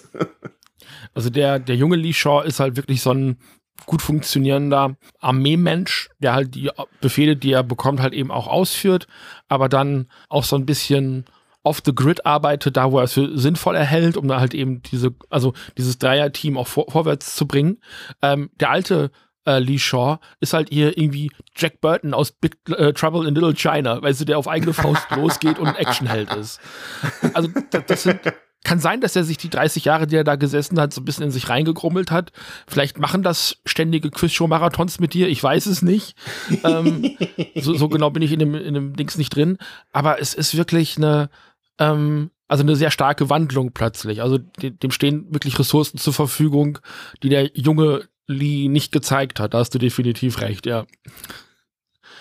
Ähm, nichtsdestotrotz, da haben wir noch gar nicht drüber gesprochen, dieses äh, Doppelcasting aus Vater und Sohn Russell ist ein Geniestreich. Ähm, Wunderbar. Das wird, wird glaube ich, überall auch wirklich gelobt. Äh, die spielen dieselbe Figur, die sehen sich sehr ähnlich ähm, aus genetischen Gründen. Ähm, und es ist also, also meiner Meinung nach die, die schlauste Art, das zu machen, um wirklich zu sagen, ähm, wir nehmen nicht einfach zwei Menschen, die zufällig gleich aussehen, sondern die vielleicht aus äh, der gleichen Familie auch kommen. Ist ein super heftiges Stuntcasting, aber es geht auf in diesem Fall. Ja. Eine andere Serie hätte einfach einen alten Schauspieler genommen und ihn für die Hälfte der Serie äh, mit Computereffekten genau. verjüngt, was schrecklich ausgesehen hätte. Das ist ja immer noch ein Zitat, was immer, wenn Kurt Russell im, im Bild ist, hier bei uns im Haus läuft, äh, als wir damals Guardians of the Galaxy zwei gesehen haben, Kathi und ich. Äh, wir saßen im Kino und äh, sie guckte mich an und sagte, der sieht aus wie ein junger Kurt Russell. Und, weil das halt genau das war, was passiert ist. ähm, und also das, das ist auch hier dann wieder gefallen. Da war halt eben äh, Wyatt Russell im Bild und sie sagte, wow, der sieht aus wie ein junger Kurt Russell und alles hat gelacht. Und das gro- großer Insider hier im Haus, haben wir großen Spaß dran gehabt. Muss man dabei gewesen sein, aber wir waren dabei, wir haben Spaß, alles gut. Ja, das ist das, was zählt. Genau. Ähm, Ja, aber das geht meiner Meinung nach wirklich voll auf. Äh, sind ja auch beide im M C U. Also äh, Wyatt Russell irgendwie als dieser böse Captain America. Äh, Kurt ah, Russell, okay. Genau. Mhm. Äh, der war in der ähm, Captain America und Falcon Serie. Der ah, ja. Falcon ja, und Winter Soldier. Ich, ich genau. habe die, die, die äh, Disney Plus Marvel Serie noch nicht gesehen. Aber jetzt, was du sagst, ich, ich habe das genau. Fotos vorhin mit, mit den Helmen gesehen, deswegen habe ich ihn vielleicht ja. nicht erkannt. Aber, ah ja. Ja, das war Wyatt Russell und äh, Kurt Russell eben in, im zweiten Guardians mhm. of the Galaxy als Ego. Ähm, also ja, ich, ich, ich freue mich auf weitere Sachen, die Wyatt Russell macht. Riesenfan geworden, ja. auch jetzt durch die Serie noch mal mehr. Äh, Allerdings, also ja. der, der Selling Point ist der Kurt Russell für die Serie. Also mit dem, mit dem wird die Serie verkauft. Aber ich finde, der eigentliche Star ist der Wyatt Russell. Hm. Ich, ich finde, Wyatt Russell funktioniert in der Serie noch besser wie Kurt Russell. Und das sage ich als großer Kurt Russell-Fan. Ja. Das ist, ähm, also der, der macht die Sache rund. Weil Kurt Russell, der kann reinlaufen und einfach Kurt Russell sein. Und das macht er, glaube ich, auch ein bisschen. Ich glaube, der macht zu, zu arg sein, hey, ich bin Kurt Russell, ich bin cool und smooth und äh, sowieso der, der, der Coolste hier im Raum, egal wo er ist. Und das stimmt auch. Aber der Wyatt Russell, der, der muss dann noch ein bisschen arbeiten, ne? Und ich glaube, aus dem Grund äh, ist, er, ist er in der Serie meines Erachtens ein bisschen besser wie sein mhm. alter Herr. Vielleicht auch, weil er in der interessanteren äh, Storyline ist. Ähm, ich habe hier noch einen Punkt und dann können wir eigentlich auf die Monster kommen. Bitte. Nämlich habe ich hier noch May stehen und ähm, ihre Hintergrundgeschichte. Mhm. Ich habe mich halt am Anfang gefragt, warum ist sie dabei? Und sie hätte mir als Supporting-Cast-Member total gereicht. Also eine alte Bekanntschaft, die Kentaro in Tokio hat. Sie ist auch Amerikanerin, glaube ich. Und äh, ist in Tokio untergetaucht und so, so, eine, so eine Computerexpertin, die überhaupt erstmal das Material, an das sie zufällig kommen, dieses äh, Monarch-Material, ähm, in der Lage ist auch zu entschlüsseln und all das. Und sie sagt, ja, ich mache hier so ein bisschen Coding und ich programmiere für Videospiele und dies und das. Und es sieht aber aus wie die, weiß ich nicht, wie äh, Neos äh, Zimmer in The Matrix am Anfang, äh, äh, Mister Anderson. Ein bisschen mehr Schallplattner. Ja. ähm, aber das hätte mir gereicht. Und dann kriegt man so nach und nach mit, dass sie halt auch auf der Flucht ist. Es gibt so Sachen, mit der man sie, ähm, mit denen man sie ähm, ja, erpressen kann. Und dann fängt sie an, auch plötzlich die Gruppe geg- gegenseitig auszuspielen ähm, und Sachen zu verraten oh. und alles. Und ich dann dachte, okay, was kommt denn da jetzt noch? Und dann schmeißen sie wirklich ganz am Ende, also da ist die Serie eigentlich fast schon vorbei, noch Apex mit rein, ähm, die man eben aus ähm, Godzilla versus. Kong kennt, die den Mechagodzilla, glaube ich, gebaut haben. Das war die Idee dahinter, ne? Ja, sie hat mehr oder weniger mit äh, die Programme, unwissentlich die Programme für Mechagodzilla entwickelt. Was für ein Zufall. Und das, das war mir, genau, das war mir A, zu viel Zufall. Dann ist ihre Mutter, glaube ich, irgendwie die Chefin von das Ganze. Ähm, nee, äh, Das war dann ihre Mutter. Das, das war die, die Mutter? Ihre Chefin, Chefin. Ihre Chefin, Chefin, naja, gut. Ich hatte das für die. Oder ich hab's missverstanden, kann natürlich. Ja, wir gucken das nochmal. Ich habe hier äh, Former Employee of Metapex, Blacks, Blacks, ja. tut auch nicht viel zur Sache, auf jeden Fall ist das die. Ja. Und dann sind sie wieder in Amerika, äh, sie sitzt auch wirklich bei der Chefin im Büro, dann klaut sie da, glaube ich, auch nochmal Daten oder irgendwie sowas und mhm. es ist, also es wirkt so wirklich so, ja, wir müssen es noch mehr in dieses Monsterverse-Universum reinprügeln, also schmeißen ja. wir den Laden da jetzt noch mit rein. Man merkt an der Stelle ganz, ganz deutlich, dass das ein Universum ist, was nicht organisch gewachsen ist. Also ein Comic, äh, Matt Fraction ist ja komm, hauptsächlich Comic-Autor gewesen bis vor ein paar Jahren, mhm. ähm, der einfach auch in der Lage war, Dinge langfristig auch zu etablieren, die dann vielleicht in zwei oder drei Jahren überhaupt erst wichtig gewesen sind für das Marvel-Universum. Ähm, und das kannst du natürlich mit einer gewissen Art von Vorlauf auch machen. Ähm, dieses Monsterverse funktioniert aktuell ja leider immer noch so ein bisschen auf Zuruf, weil man immer wieder hört, der nächste Film ist denn das letzte oder die Serie ist das letzte, was wir noch machen dürfen. Toho nimmt die Lizenz zurück. Inzwischen weiß man überhaupt nicht mehr, wie lange das noch geht, weil es für alle Seiten ja auch noch unfassbar viel Geld druckt. Aber ähm, ja. es ist so, man hat den Eindruck, die versuchen halt dieses Universum in irgendeiner Art und Weise am, ans Laufen zu bekommen und über diese Serie wird so viel hineingeredconnt, dass es nicht stabil steht. Das ist so mein größtes Problem. Und dieses Apex-Element am Ende der Serie ist meiner Meinung nach die wackeligste Karte im Kartenhaus. Ähm, ja, weil da ja. wirklich mit Gewalt versucht wird, dieses Ding reinzuprügeln. Ja, das hätte man auf andere Art und Weise machen können, dass noch andere, andere Leute ihnen auf den Fersen sind und man immer nicht weiß, wer das ist und dann zum Schluss wäre rausgekommen, das wäre Apex. Das hätte vielleicht auch hinhauen können, mhm. aber dass dann einfach kommt, oh, mei, übrigens, äh, hier, ich habe Mechagodzilla mehr oder weniger mitgebastelt. Äh, ja, sorry. Und, und vor, all, vor allem die tolle Szene, also äh, ja, wir, als die Chefin da noch diese, diese Business-Mail kommt, ah, und hier ist unser neuer Name, Apex, haha. Schaut in, schaut in die Kamera, ja, es ist, wir, wir machen hier noch mehr Crossover, als ihr dachtet. Und ich ja. glaube, das hätte auch wesentlich besser funktioniert, um ein bisschen was noch äh, vorzugreifen, ne? Wenn die Serie früher rausgekommen wäre. Mhm. Wenn die Serie vor äh, Godzilla versus. Kong erschienen wäre, das, das, dann hätte das vielleicht etwas, da hättest hier aufbauen können, so, ah, okay, Apex, ja, habe ich schon in der Serie gehört. Ohne dass hier zu viel gezeigt worden wäre, wäre dann so ein bisschen ein Teasing in die Richtung gelauf, äh, gelaufen, mhm. aber ist... Wie du schon sagst, das zu retconnen ist halt, ja. Und es halt auf diese Art auch zu machen.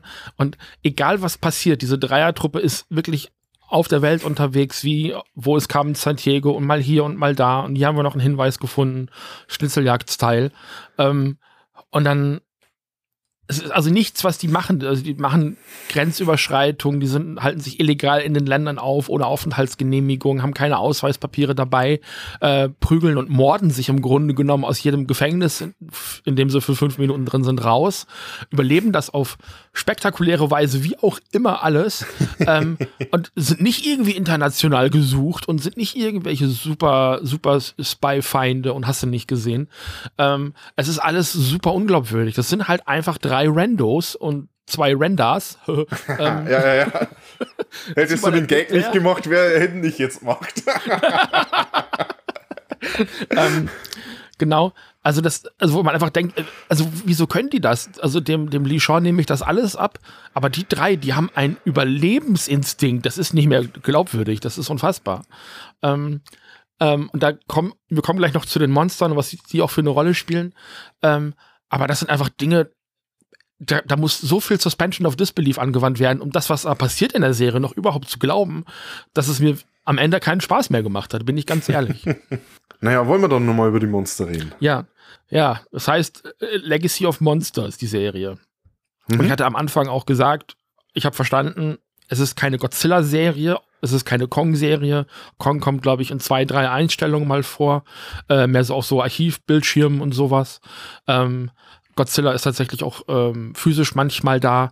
Ähm, und ansonsten hätte ich mir einfach gewünscht, und das ist auch mein Wunsch an das kommende Monsterverse, dass da einfach, also pro Folge mindestens, also mindestens pro Folge mal ein Monster auftaucht oder mal Thema ist oder sowas. Mhm. Ähm, weil das, das, also von der Stunde kann ich erwarten, dass mir eine, ich sag mal ganz plump, eine Kaiju-Serie auch ein Kaiju mhm. präsentiert. Und dass sie die Monster natürlich alle selber erfinden müssen, weil sie nicht jedes Toho-Kaiju lizenzieren können, ist mir auch klar. Warum nicht? Sie sind, sie sind Apple, sie haben unendlich viel Gold. Ja, ob, ob sie das einsetz, einsetzen wollen, ist nochmal eine ganz andere Frage. Und ob es auch sinnvoll ist, ist eine ganz, nochmal eine zweite. Ja.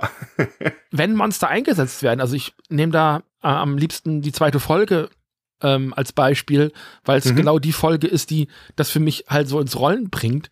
Die sind in diesem Dschungel unterwegs und finden dann dieses Schiff im, äh, im Dschungel stehen und gehen da rein. Und das Ganze hatte für mich, ähm, das, das wirst du vielleicht bestätigen können, äh, total Vibes von Matango. Ja, ähm, dieser Pilz, absolut, über, ja. dieser Schleim, der über den Wänden ja, hing ja, und dies ja. und das, da habe ich mich sofort dran erinnert. Bisschen auch äh, Godzilla äh, vierundachtzig, Return ja. of Godzilla. Mhm. Genau, also kann man ganz viele Bezüge ziehen, wenn man das möchte, vielleicht war es auch einfach Zufall und dann dauert es wirklich bis zum Ende der Folge, bis zum ersten Mal dieser Ionendrachen oder Iron Dragon, wie er genannt wird, äh, zu sehen ist, der die ganze Zeit nur angeteasert wird, der kratzt die da wirklich, schält die aus dem Schiff raus, die fliehen, sehen ihn noch einmal über dieses ähm, Schiff fliegen, dann gibt es einen Cut und es war der Cliffhanger für die nächste Folge. Und dann wartet man natürlich in der Woche drauf, dass die Serie an der Stelle weitergeht. Kurz gesagt, ja, wir haben das mit dem Ionendrachen, das haben wir geklärt, so, und dann ist das abgehandelt. Und so geht's in der ganzen Serie weiter. Die Monster sind nur dazu da, um Dinge anzuteasern, die dann nicht kommen. Und auch wenn das nicht die Godzilla-Serie ist oder die Kaiju-Serie ist, wie es beispielsweise die Godzilla-Trickserie gewesen ist, wo mhm. sie sich wenigstens mal ein Monster pro Folge ausgedacht haben, die waren total outlandish und überdreht und großartig für die Serie. Ja. Also einer der größten Pluspunkte dieser Trickserie, äh, weil die einfach auch was brauchten, wogegen Godzilla in diesen zwanzig Minuten kämpfen kann. Das war damals bei, bei Serien für Kindern war das normal. Die brauchten eine Action-Szene. Und dann haben die ja. sich halt neue Monster ausgedacht. Und das erfüllt diese Realserie nicht.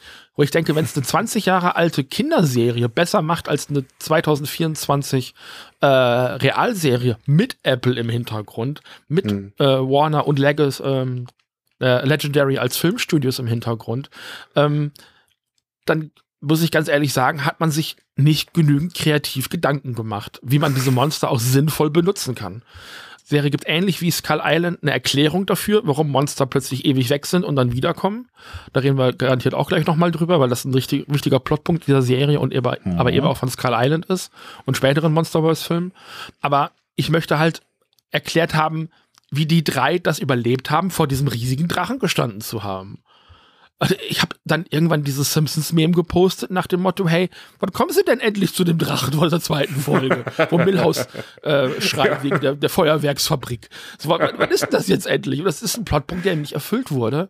Ähm, und auch sie wenn sind dann in den Viech Wald gelaufen, Steffen. Ja, genau.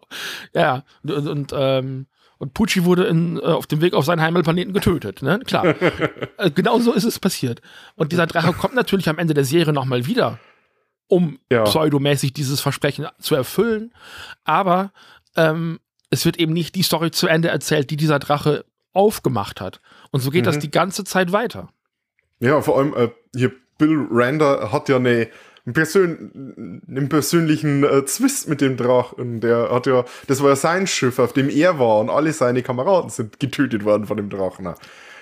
Und wenn man das, wenn man hier diesen äh, Iron Dragon als, ich sag mal, äh, Monster-Antagonist der Serie hätte machen wollen, dann hätte er vielleicht noch ein, zwei Mal auftauchen müssen, zumindest.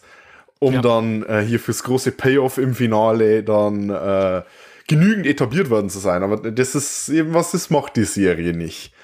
Und ja, also wie schon gesagt, ich war von Anfang an der Meinung, dass es hier, dass es keine Monster of the Week-Serie wird. Leider. Weil Monster of the Week-Serien sind aktuell das Einzige, was ich an Serien wirklich angucke, weil ich mhm. müde geworden bin von den zehn Stunden Serien, die eigentlich nur in der ersten zwei Folgen und den letzten zwei Folgen äh, Relevantes zu erzählen haben und dazwischen eben ausstaffiert sind, wie es halt eben hier diese auch teilweise ist.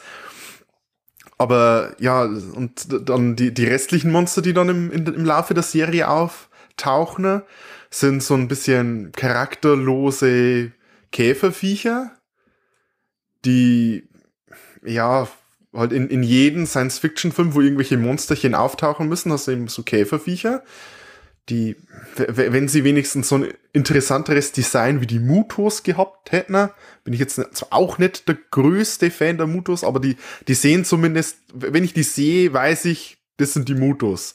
Mhm. Und die Käferviecher, die hier in Legacy of Monsters vorgekommen sind. Ähm, du könntest mir jetzt irgendein anderes Käfermonster sagen, äh, zeigen und ein Bild von den Käfern aus der Serie und ich könnte dir nicht mhm. sagen, welche woher kommen, weil das ist einfach Käfermonster, Google eingegeben, fertig.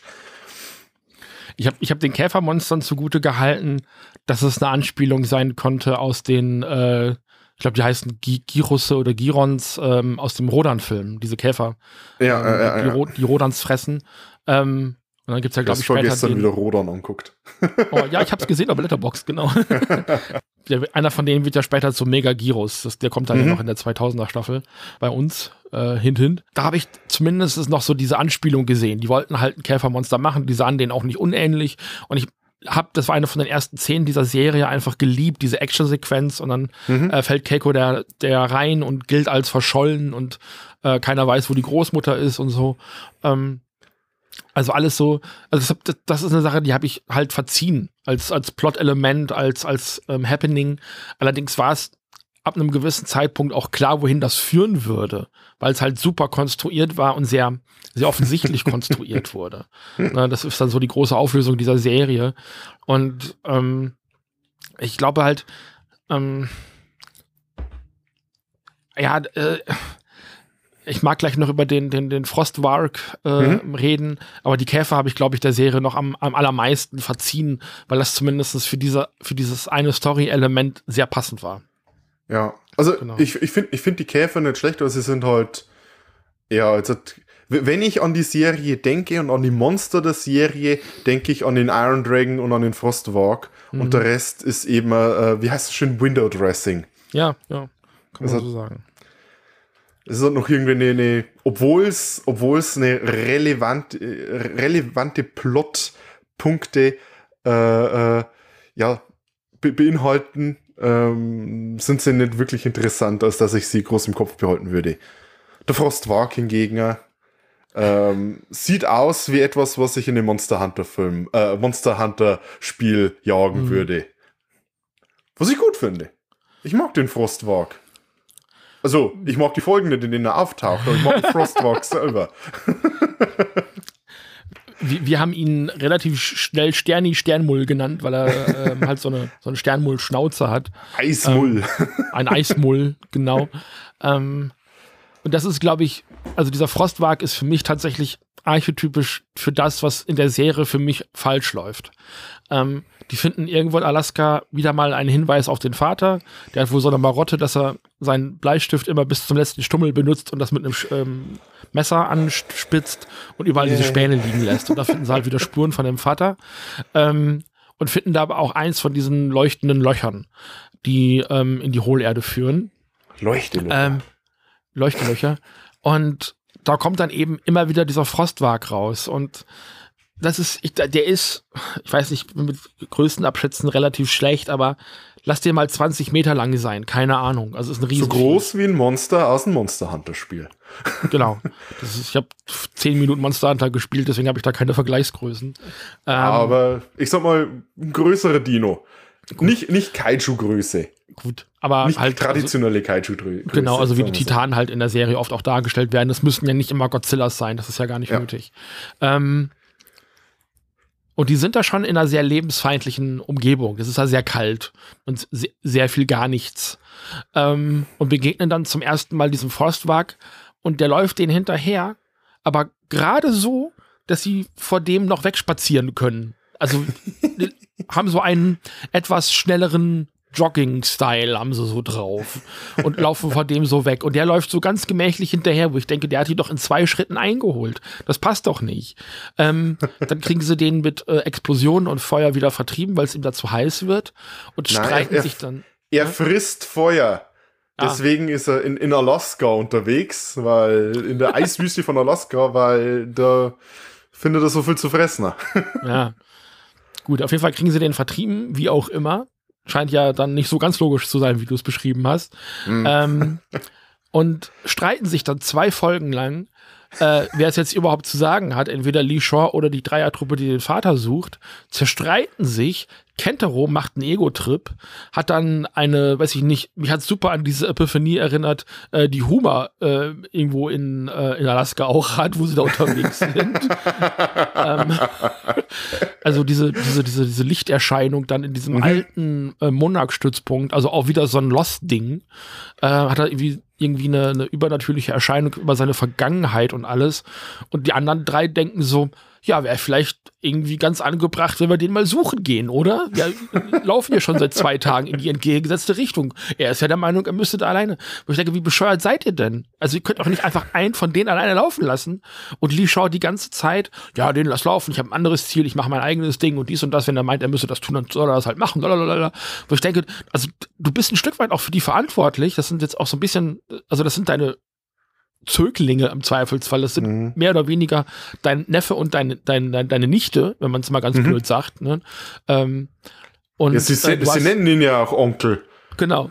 Ähm, und es ist halt wirklich die ganze Zeit, also derartig einfach blöd gemacht, ich kann es nicht anders sagen, blöd gemacht, um halt so, so einen Selbstfindungstrip für Kentaro herzustellen, den er da plötzlich hat.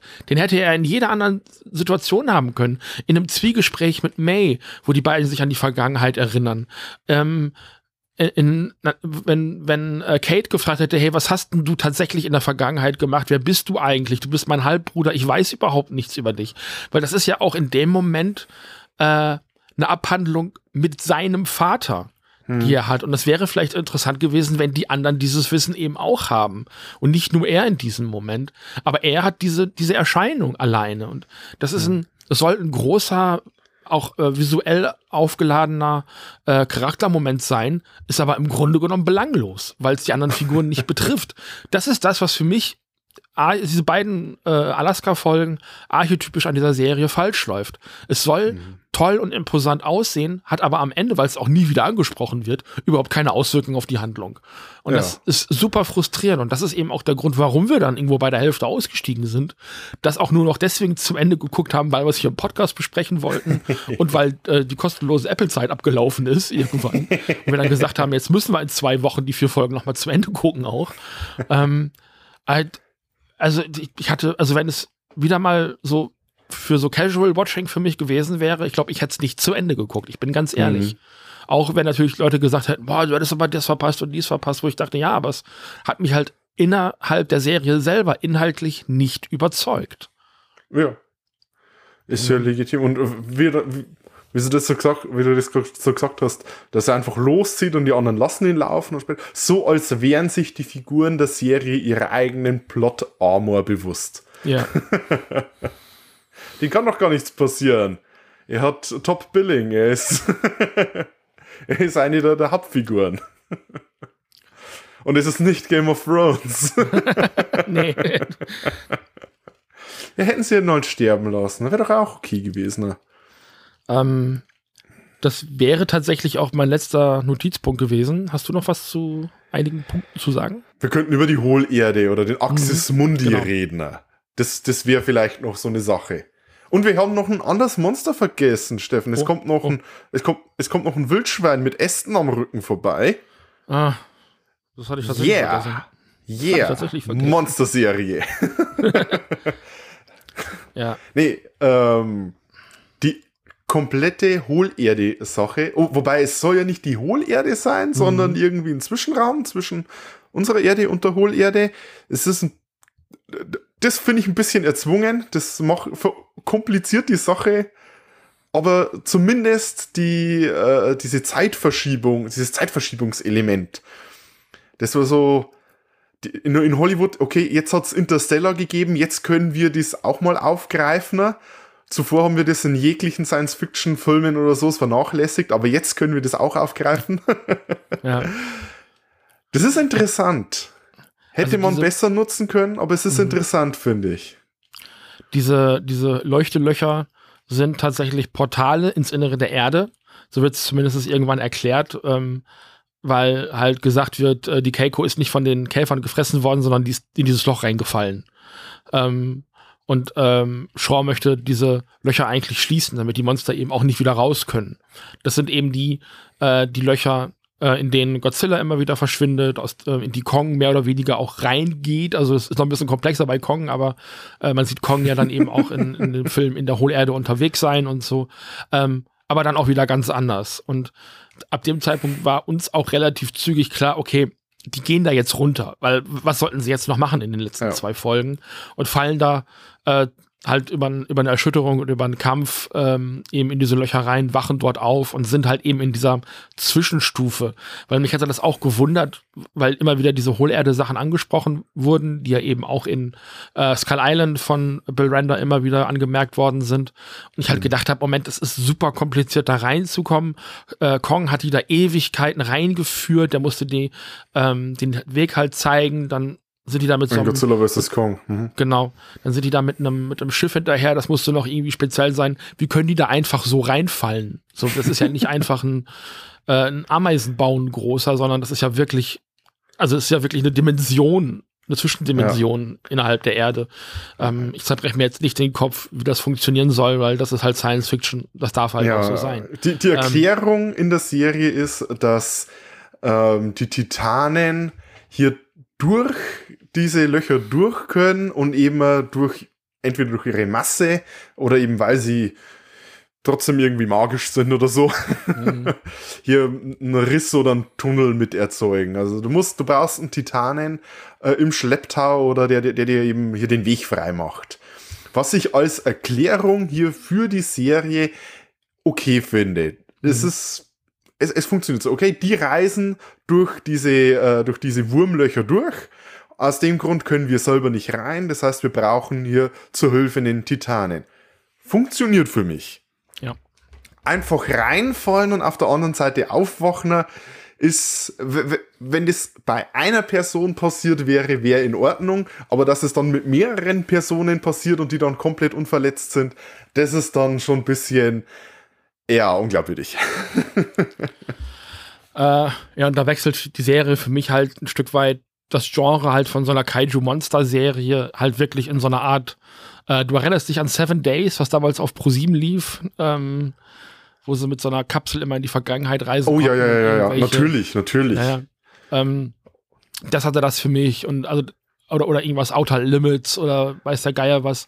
Ähm also sie sind da unten in dieser fremden Welt gelandet ja. und sie waren in den typischen, auf den typischen Stargate-Planeten. Ne? Mm, ja. Sie waren in, ja. dieser, in dieser fantastischen Welt, die einfach aussieht wie ein kanadischer Wald. Ja, fantastisch.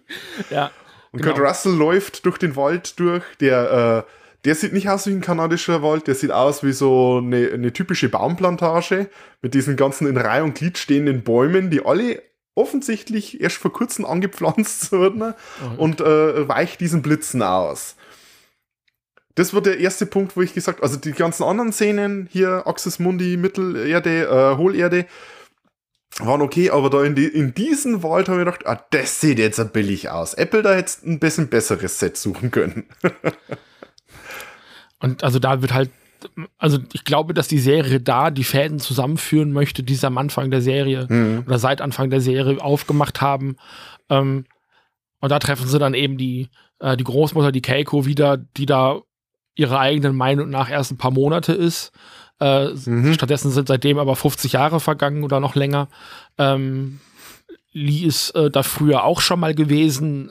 Also die Serie ist halt gut da drin, Dinge, die man für die kommende Folge braucht, ähm, um das, was halt eben in dieser Episode passiert, auch überhaupt erst in dieser Folge zu, zu etablieren. Und das ist halt wieder so ein Ding. Also da wird halt Oder am kurz Ende davor, noch, ja. Ja, ja. Da wird halt am ganz zum Ende der Serie noch aufgemacht, dass sie tatsächlich den, den, den Titanen hinterhergereist sind in diese Zwischenwelt. Das hätte man gut und gerne halt auch irgendwann im Laufe der Serie erzählen können. Mhm. Damit man halt schon mal ne, selber auch, also wegen meiner selber, ähm, rumspinnen kann, was kann in der Serie noch alles kommen. Ähm, das ist ja am Anfang ähm, in den Marvel-Serien in ähm, in Wonder Vision beispielsweise ist das ganz stark gemacht worden. Das war eine sehr, eine sehr gekünstelt erzählte Serie mit so Hinweisen und dies und das. Und da sind die Leute wirklich wöchentlich hingegangen und haben gesagt, oh, das könnte das bedeuten und das ist ein Hinweis auf diese Story und das ist ein Zitat davon und dies und das. Das ist alles nicht passiert. Nichts davon ist passiert, aber man hat es angedeutet. Man hat die Leute am Ball behalten. Vielleicht sind die Leute schlauer geworden seitdem. Vielleicht das Publikum schlauer geworden. Ähm, und man braucht das nicht mehr. Aber ich glaube, eine gute Science-Fiction-Mystery-Serie hätte das gemacht, eine gut geschriebene. Hm. Ähm, hätte gesagt, so, das sind die, die Gesetzmäßigkeiten dieser Serie, dieser Welt auch. Ähm, ist, wir erzählen auch, auch wenn das natürlich von anderen Monsterverse-Filmen schon etabliert worden ist, wir erzählen dieses Element auch in dieser Serie mit diesen Zwischenwelten ähm, hm. und geben euch diese Informationen, dieses, wenn es auch bloß eine Erwähnung wäre, schon am Anfang der Serie mit, damit ihr das im Kopf behaltet, zehn Folgen lang, und eventuell das auch zur Spannung dieser Serie beiträgt. Hm. Ähm, und stattdessen wird einem das wirklich buchstäblich fünf Minuten vorher vor die Füße gekotzt, nach dem Motto, hier, nimm.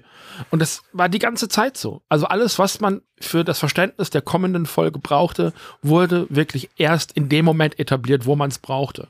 Und das ist zu spät. Das ist kein gutes Storytelling. Im Gegenteil. Also, wenn ich dir ein bisschen den Wind aus den Segeln äh, nehmen darf, natürlich, natürlich. dass äh hier äh, Kurt Russell in der Hohlerde war, wird seit Anfang an geteasert, weil die Leute sagen ständig, ja, wie, wie kannst du eigentlich noch so gut und jung aussehen, mhm. wenn du ja eigentlich neunzig Jahre sein müsstest? Das wird mehrmals angesprochen. Und man, man kauft es vielleicht Kurt Russell ab, dass er sagt, na, gute Gene, weil er einfach Kurt Russell ist.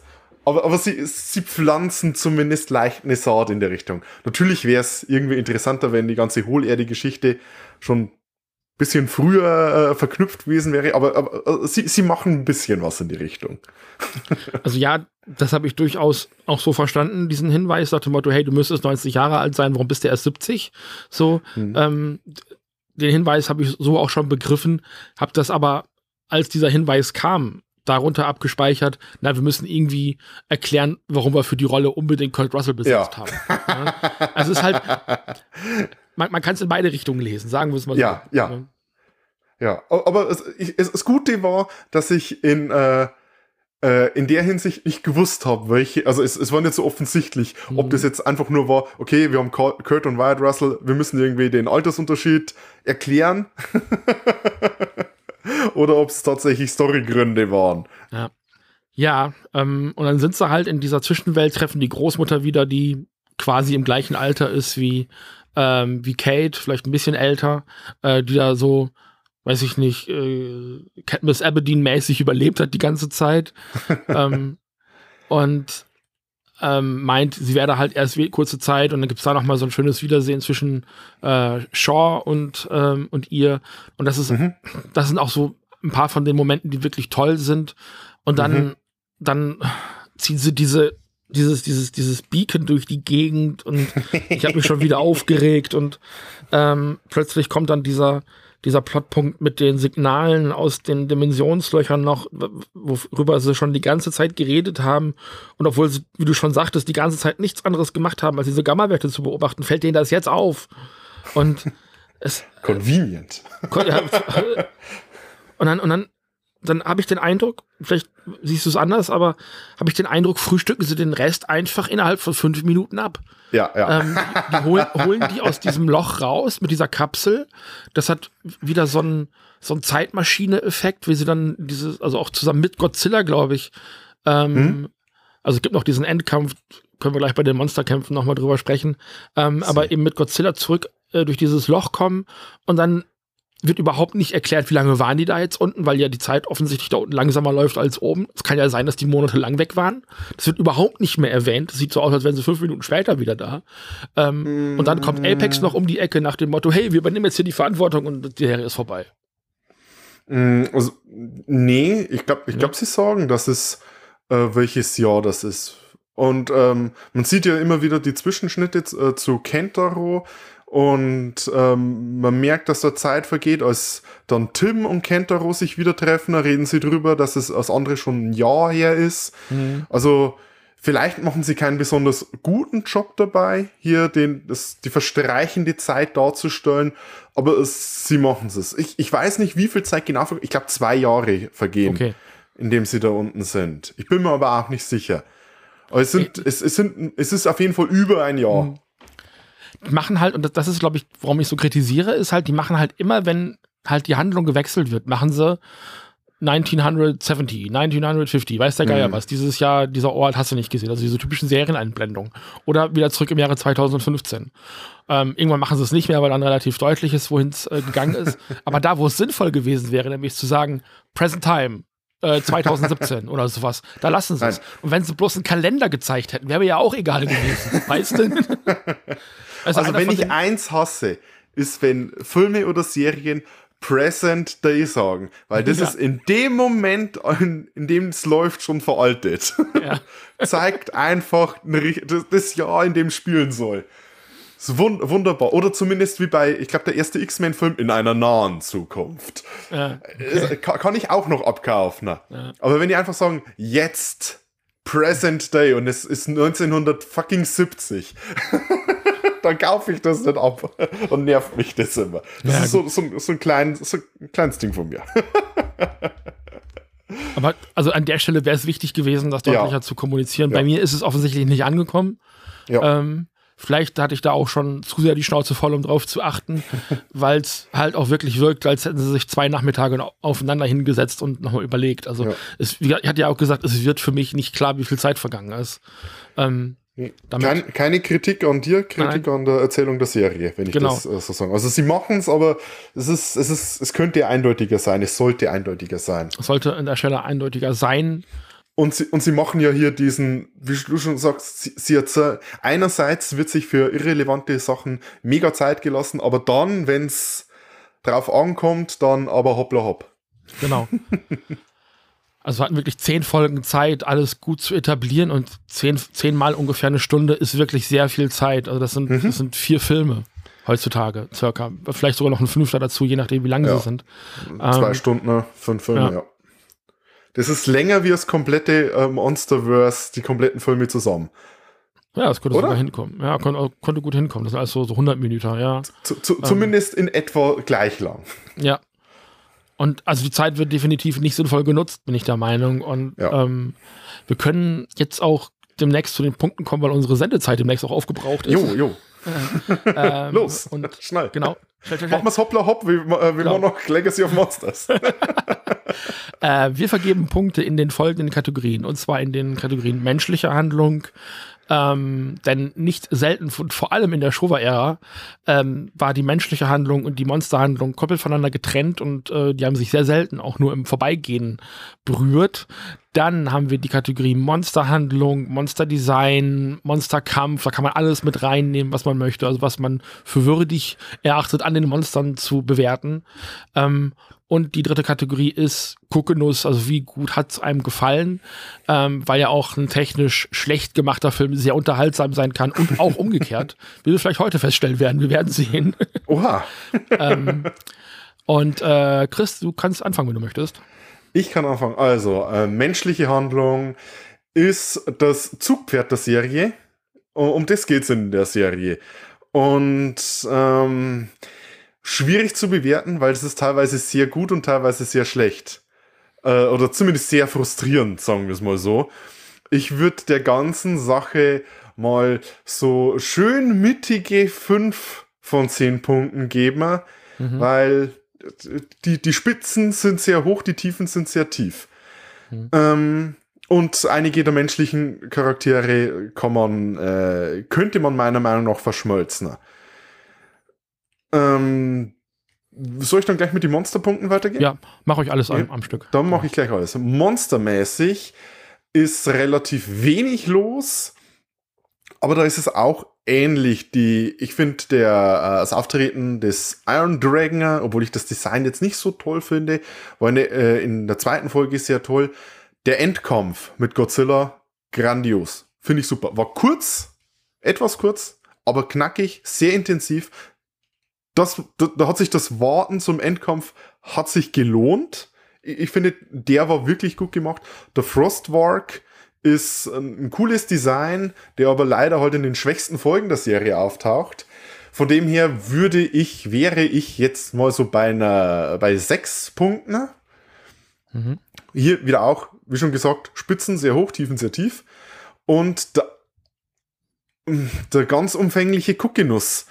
Ähm, du, du hast ja schon gesagt, das ist, ist Produktionsstandard top-notch, hm.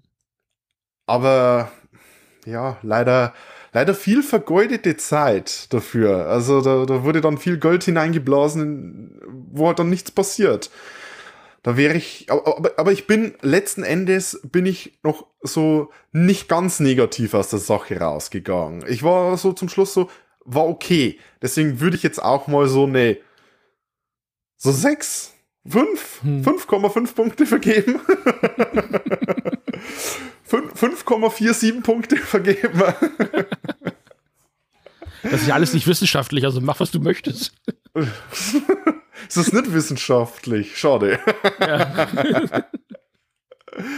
Nee, aber das, das wäre dann so, so mein Rating. Mhm.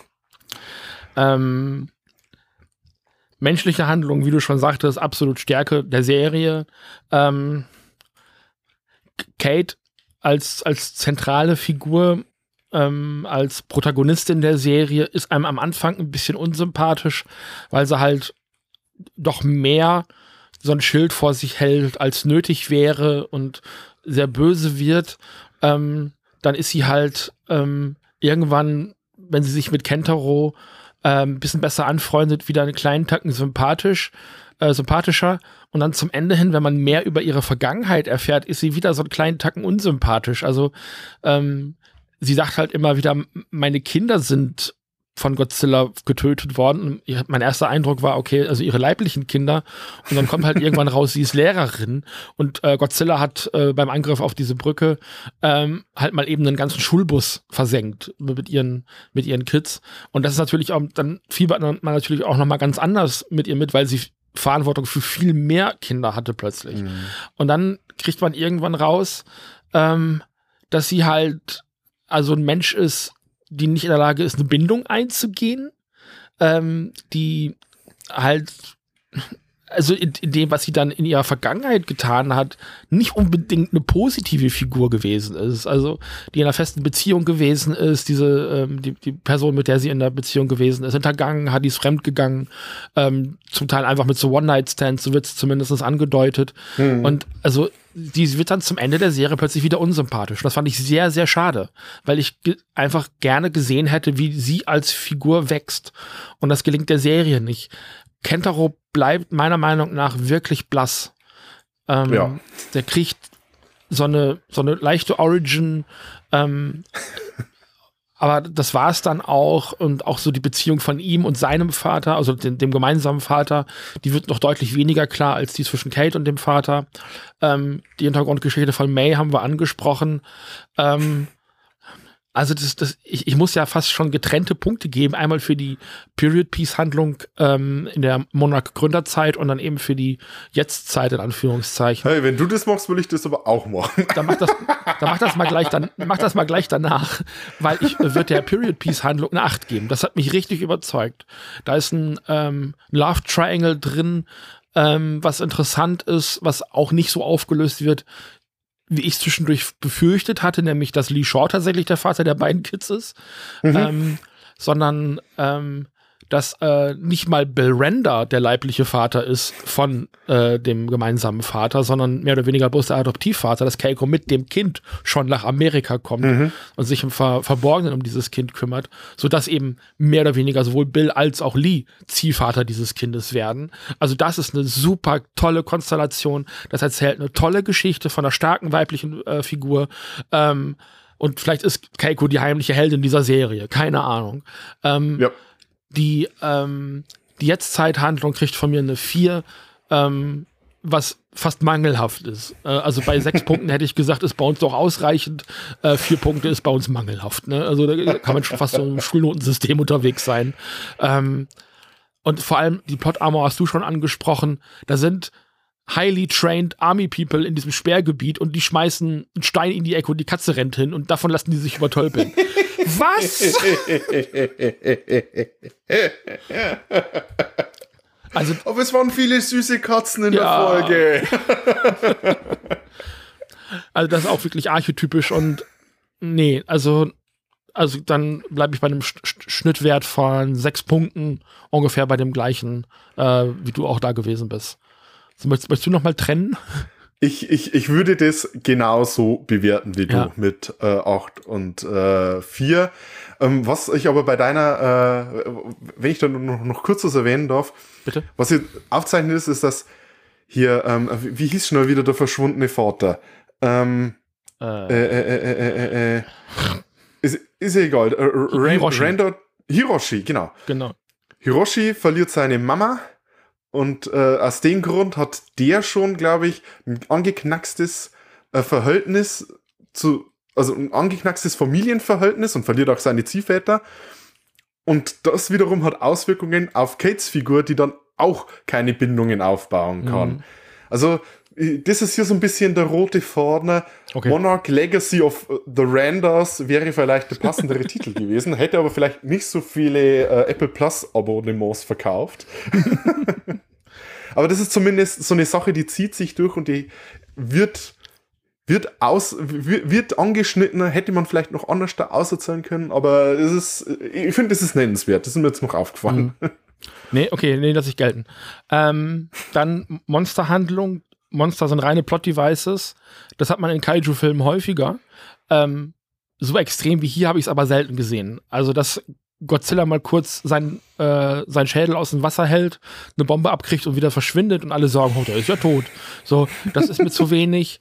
Ähm, der Iron Dragon, der am Anfang der Serie nur angeteast wird, äh, dann zum Ende noch mal wieder aus dem Hut gezaubert wird, um einen Endkampf mit Godzilla zu konstruieren, ist mir zu wenig. Hm. Ähm, weil das ja auch einfach wirklich bloß ähm, so, das ist das Window-Dressing genannt, ne? Ja. Ähm, äh, genau, das ist, das ist für mich archetypisch Window-Dressing. Da wird einfach nochmal, also die hätten ja auch einfach so sich an ein anderes, wegen meiner auch Godzilla dranhängen können, ähm, um aus dieser Welt wieder rauszukommen. Aber diesen, ähm, diesen Kampf, der ist super hinplatziert und konstruiert. Das, das hätte es nicht nochmal gebraucht. Und dass sie dafür nicht ein neues Monster erfinden, ist mir auch klar. Aber, ähm, dass dann da endlich dieser Payoff kommt aus Folge zwei, das ist kein Payoff. Die haben einfach nicht in gewusst. In Anführungszeichen. In Anführungszeichen, ja, genau. Ähm, ist mir auch zu wenig. Ähm, du hattest noch dieses Wildschwein angemerkt, das hatte ich tatsächlich komplett vergessen. Das huscht aber das auch nur wichtig. Einmal durchs Bild. Ne? ähm, wird dann von einem Pfeil getötet und äh, Thema auch wieder durch.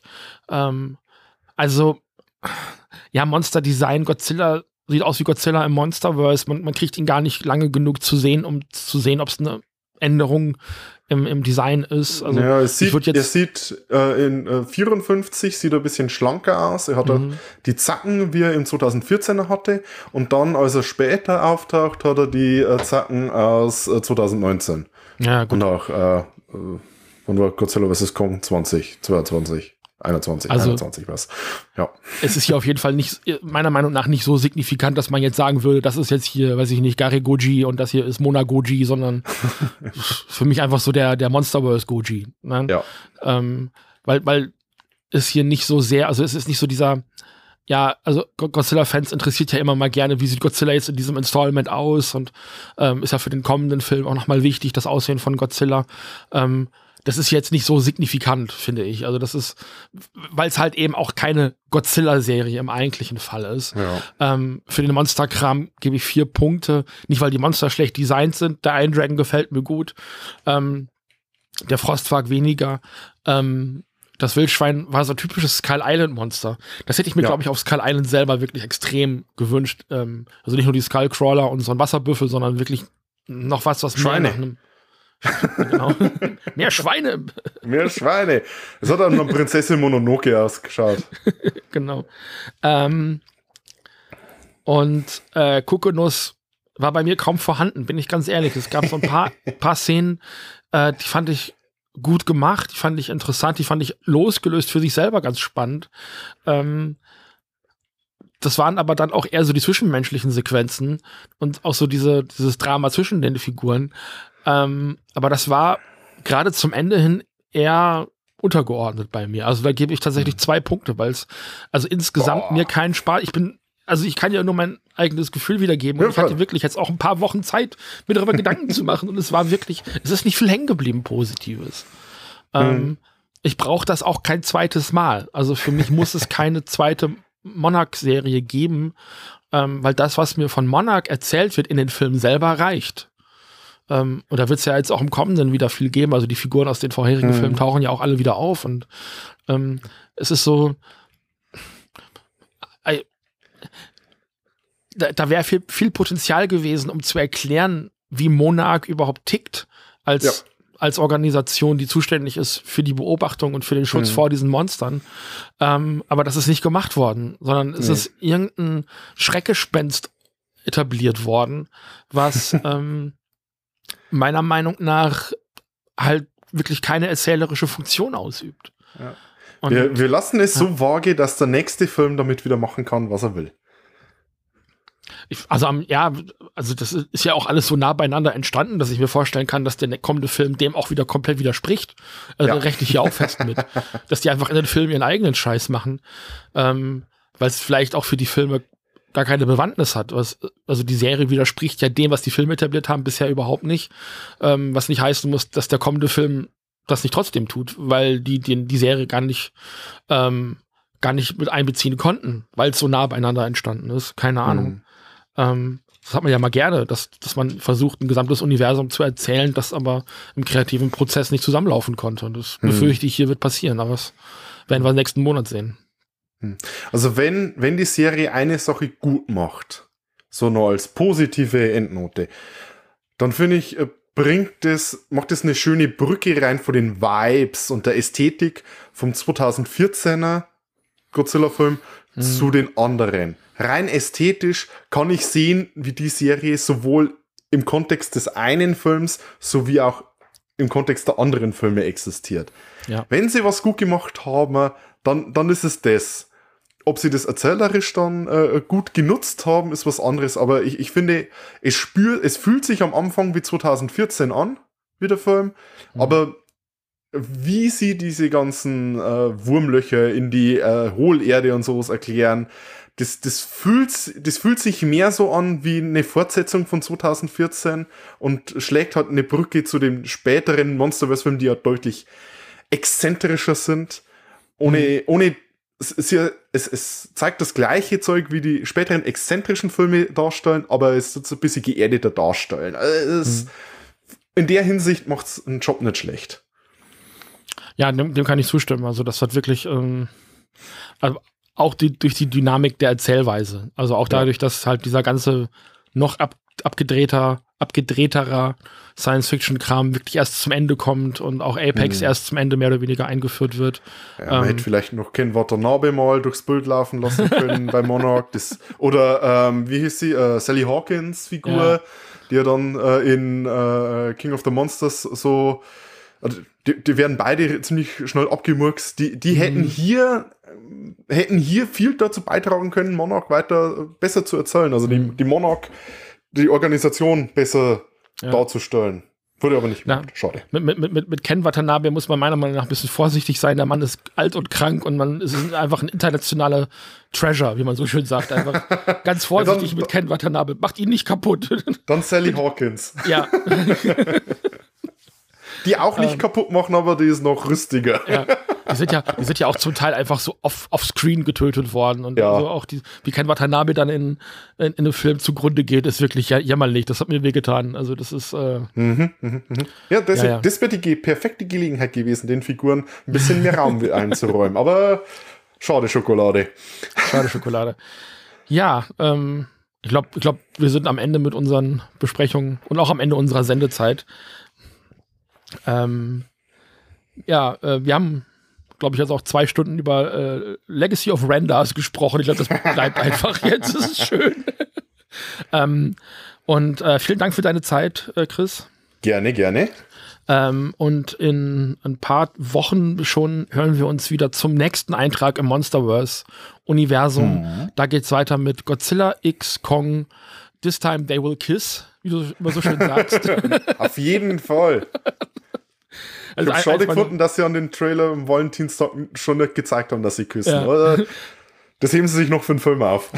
Es ist momentan echt eins meiner liebsten Memes über diesen Film. So, this time they will kiss. Ich liebe es alles.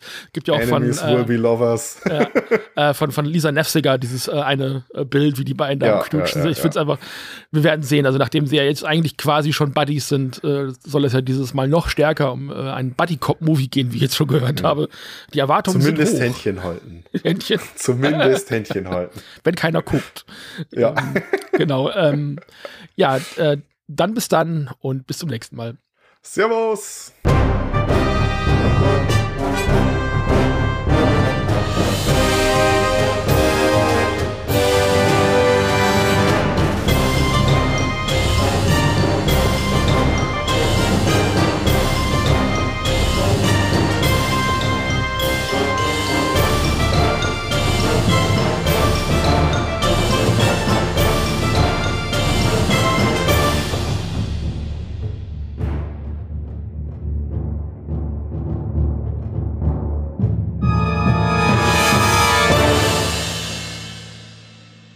Der Kaspar Eichel ist Synchronsprecher hier bei, äh, bei, äh, bei dem Godzilla-Dings. Von John Goodman. Äh, von John Goodman. Genau. Ähm, der hat in den, in den sechzigern in der D D R schon äh, Märchenfilme für die, für die D E F A gedreht. Seit zweitausendeins arbeitet Eichel als Schauspieler. Oh Gott, die Mausefalle, verschiedene Nullen und in die zehn kleinen äh, N-Wort. Wunderbar. Scheiß. Ja. Ganz bekannter D D R-Schauspieler, Gesicht, was man auch im mhm. Fernsehen kennt. Äh, aber ich habe es nicht auf Deutsch gesehen. Manfred Lehmann. Ist das kennt nicht man. Der... Das ist der Praktiker, na, der, der Auershaft hier. Hornbach? Bruce Willis-Typ. Hornbach, ja, ja genau. Ja, ja, ja. Yippie, ja, ja, yippie, yippie, yay. Der spricht ja den äh, auch schon immer. Bruce Willis. Und den äh, und alle anderen. Kurt Russell. Und, und so Kurt die Hälfte aller Action. Genau. Es gibt, es, gibt, es gibt ihn und den Typen, der äh, Sylvester Stallone und Arnold Schwarzenegger sprechen hat. Ja. Haben die das nicht in, der, in die deutsche Synchro von den Expendables auch irgendwie mit eingebaut, dass sie den gleichen Synchronsprecher haben in dem Film? Das war ja auch ich, also ich, äh, ich hatte damals der Escape Plan, den, den habe ich angeschaut und ja. da hat der Arnie einen anderen Synchronsprecher gekriegt. Ah, okay. Das war der erste, so der, der ist ja vermarktet worden, so ist der erste Film, wo beide mitspielen. Kathi hat hier gerade ein Schild reingehalten, Kaspar Eichel Ultras, weil wir riesen Fans sind.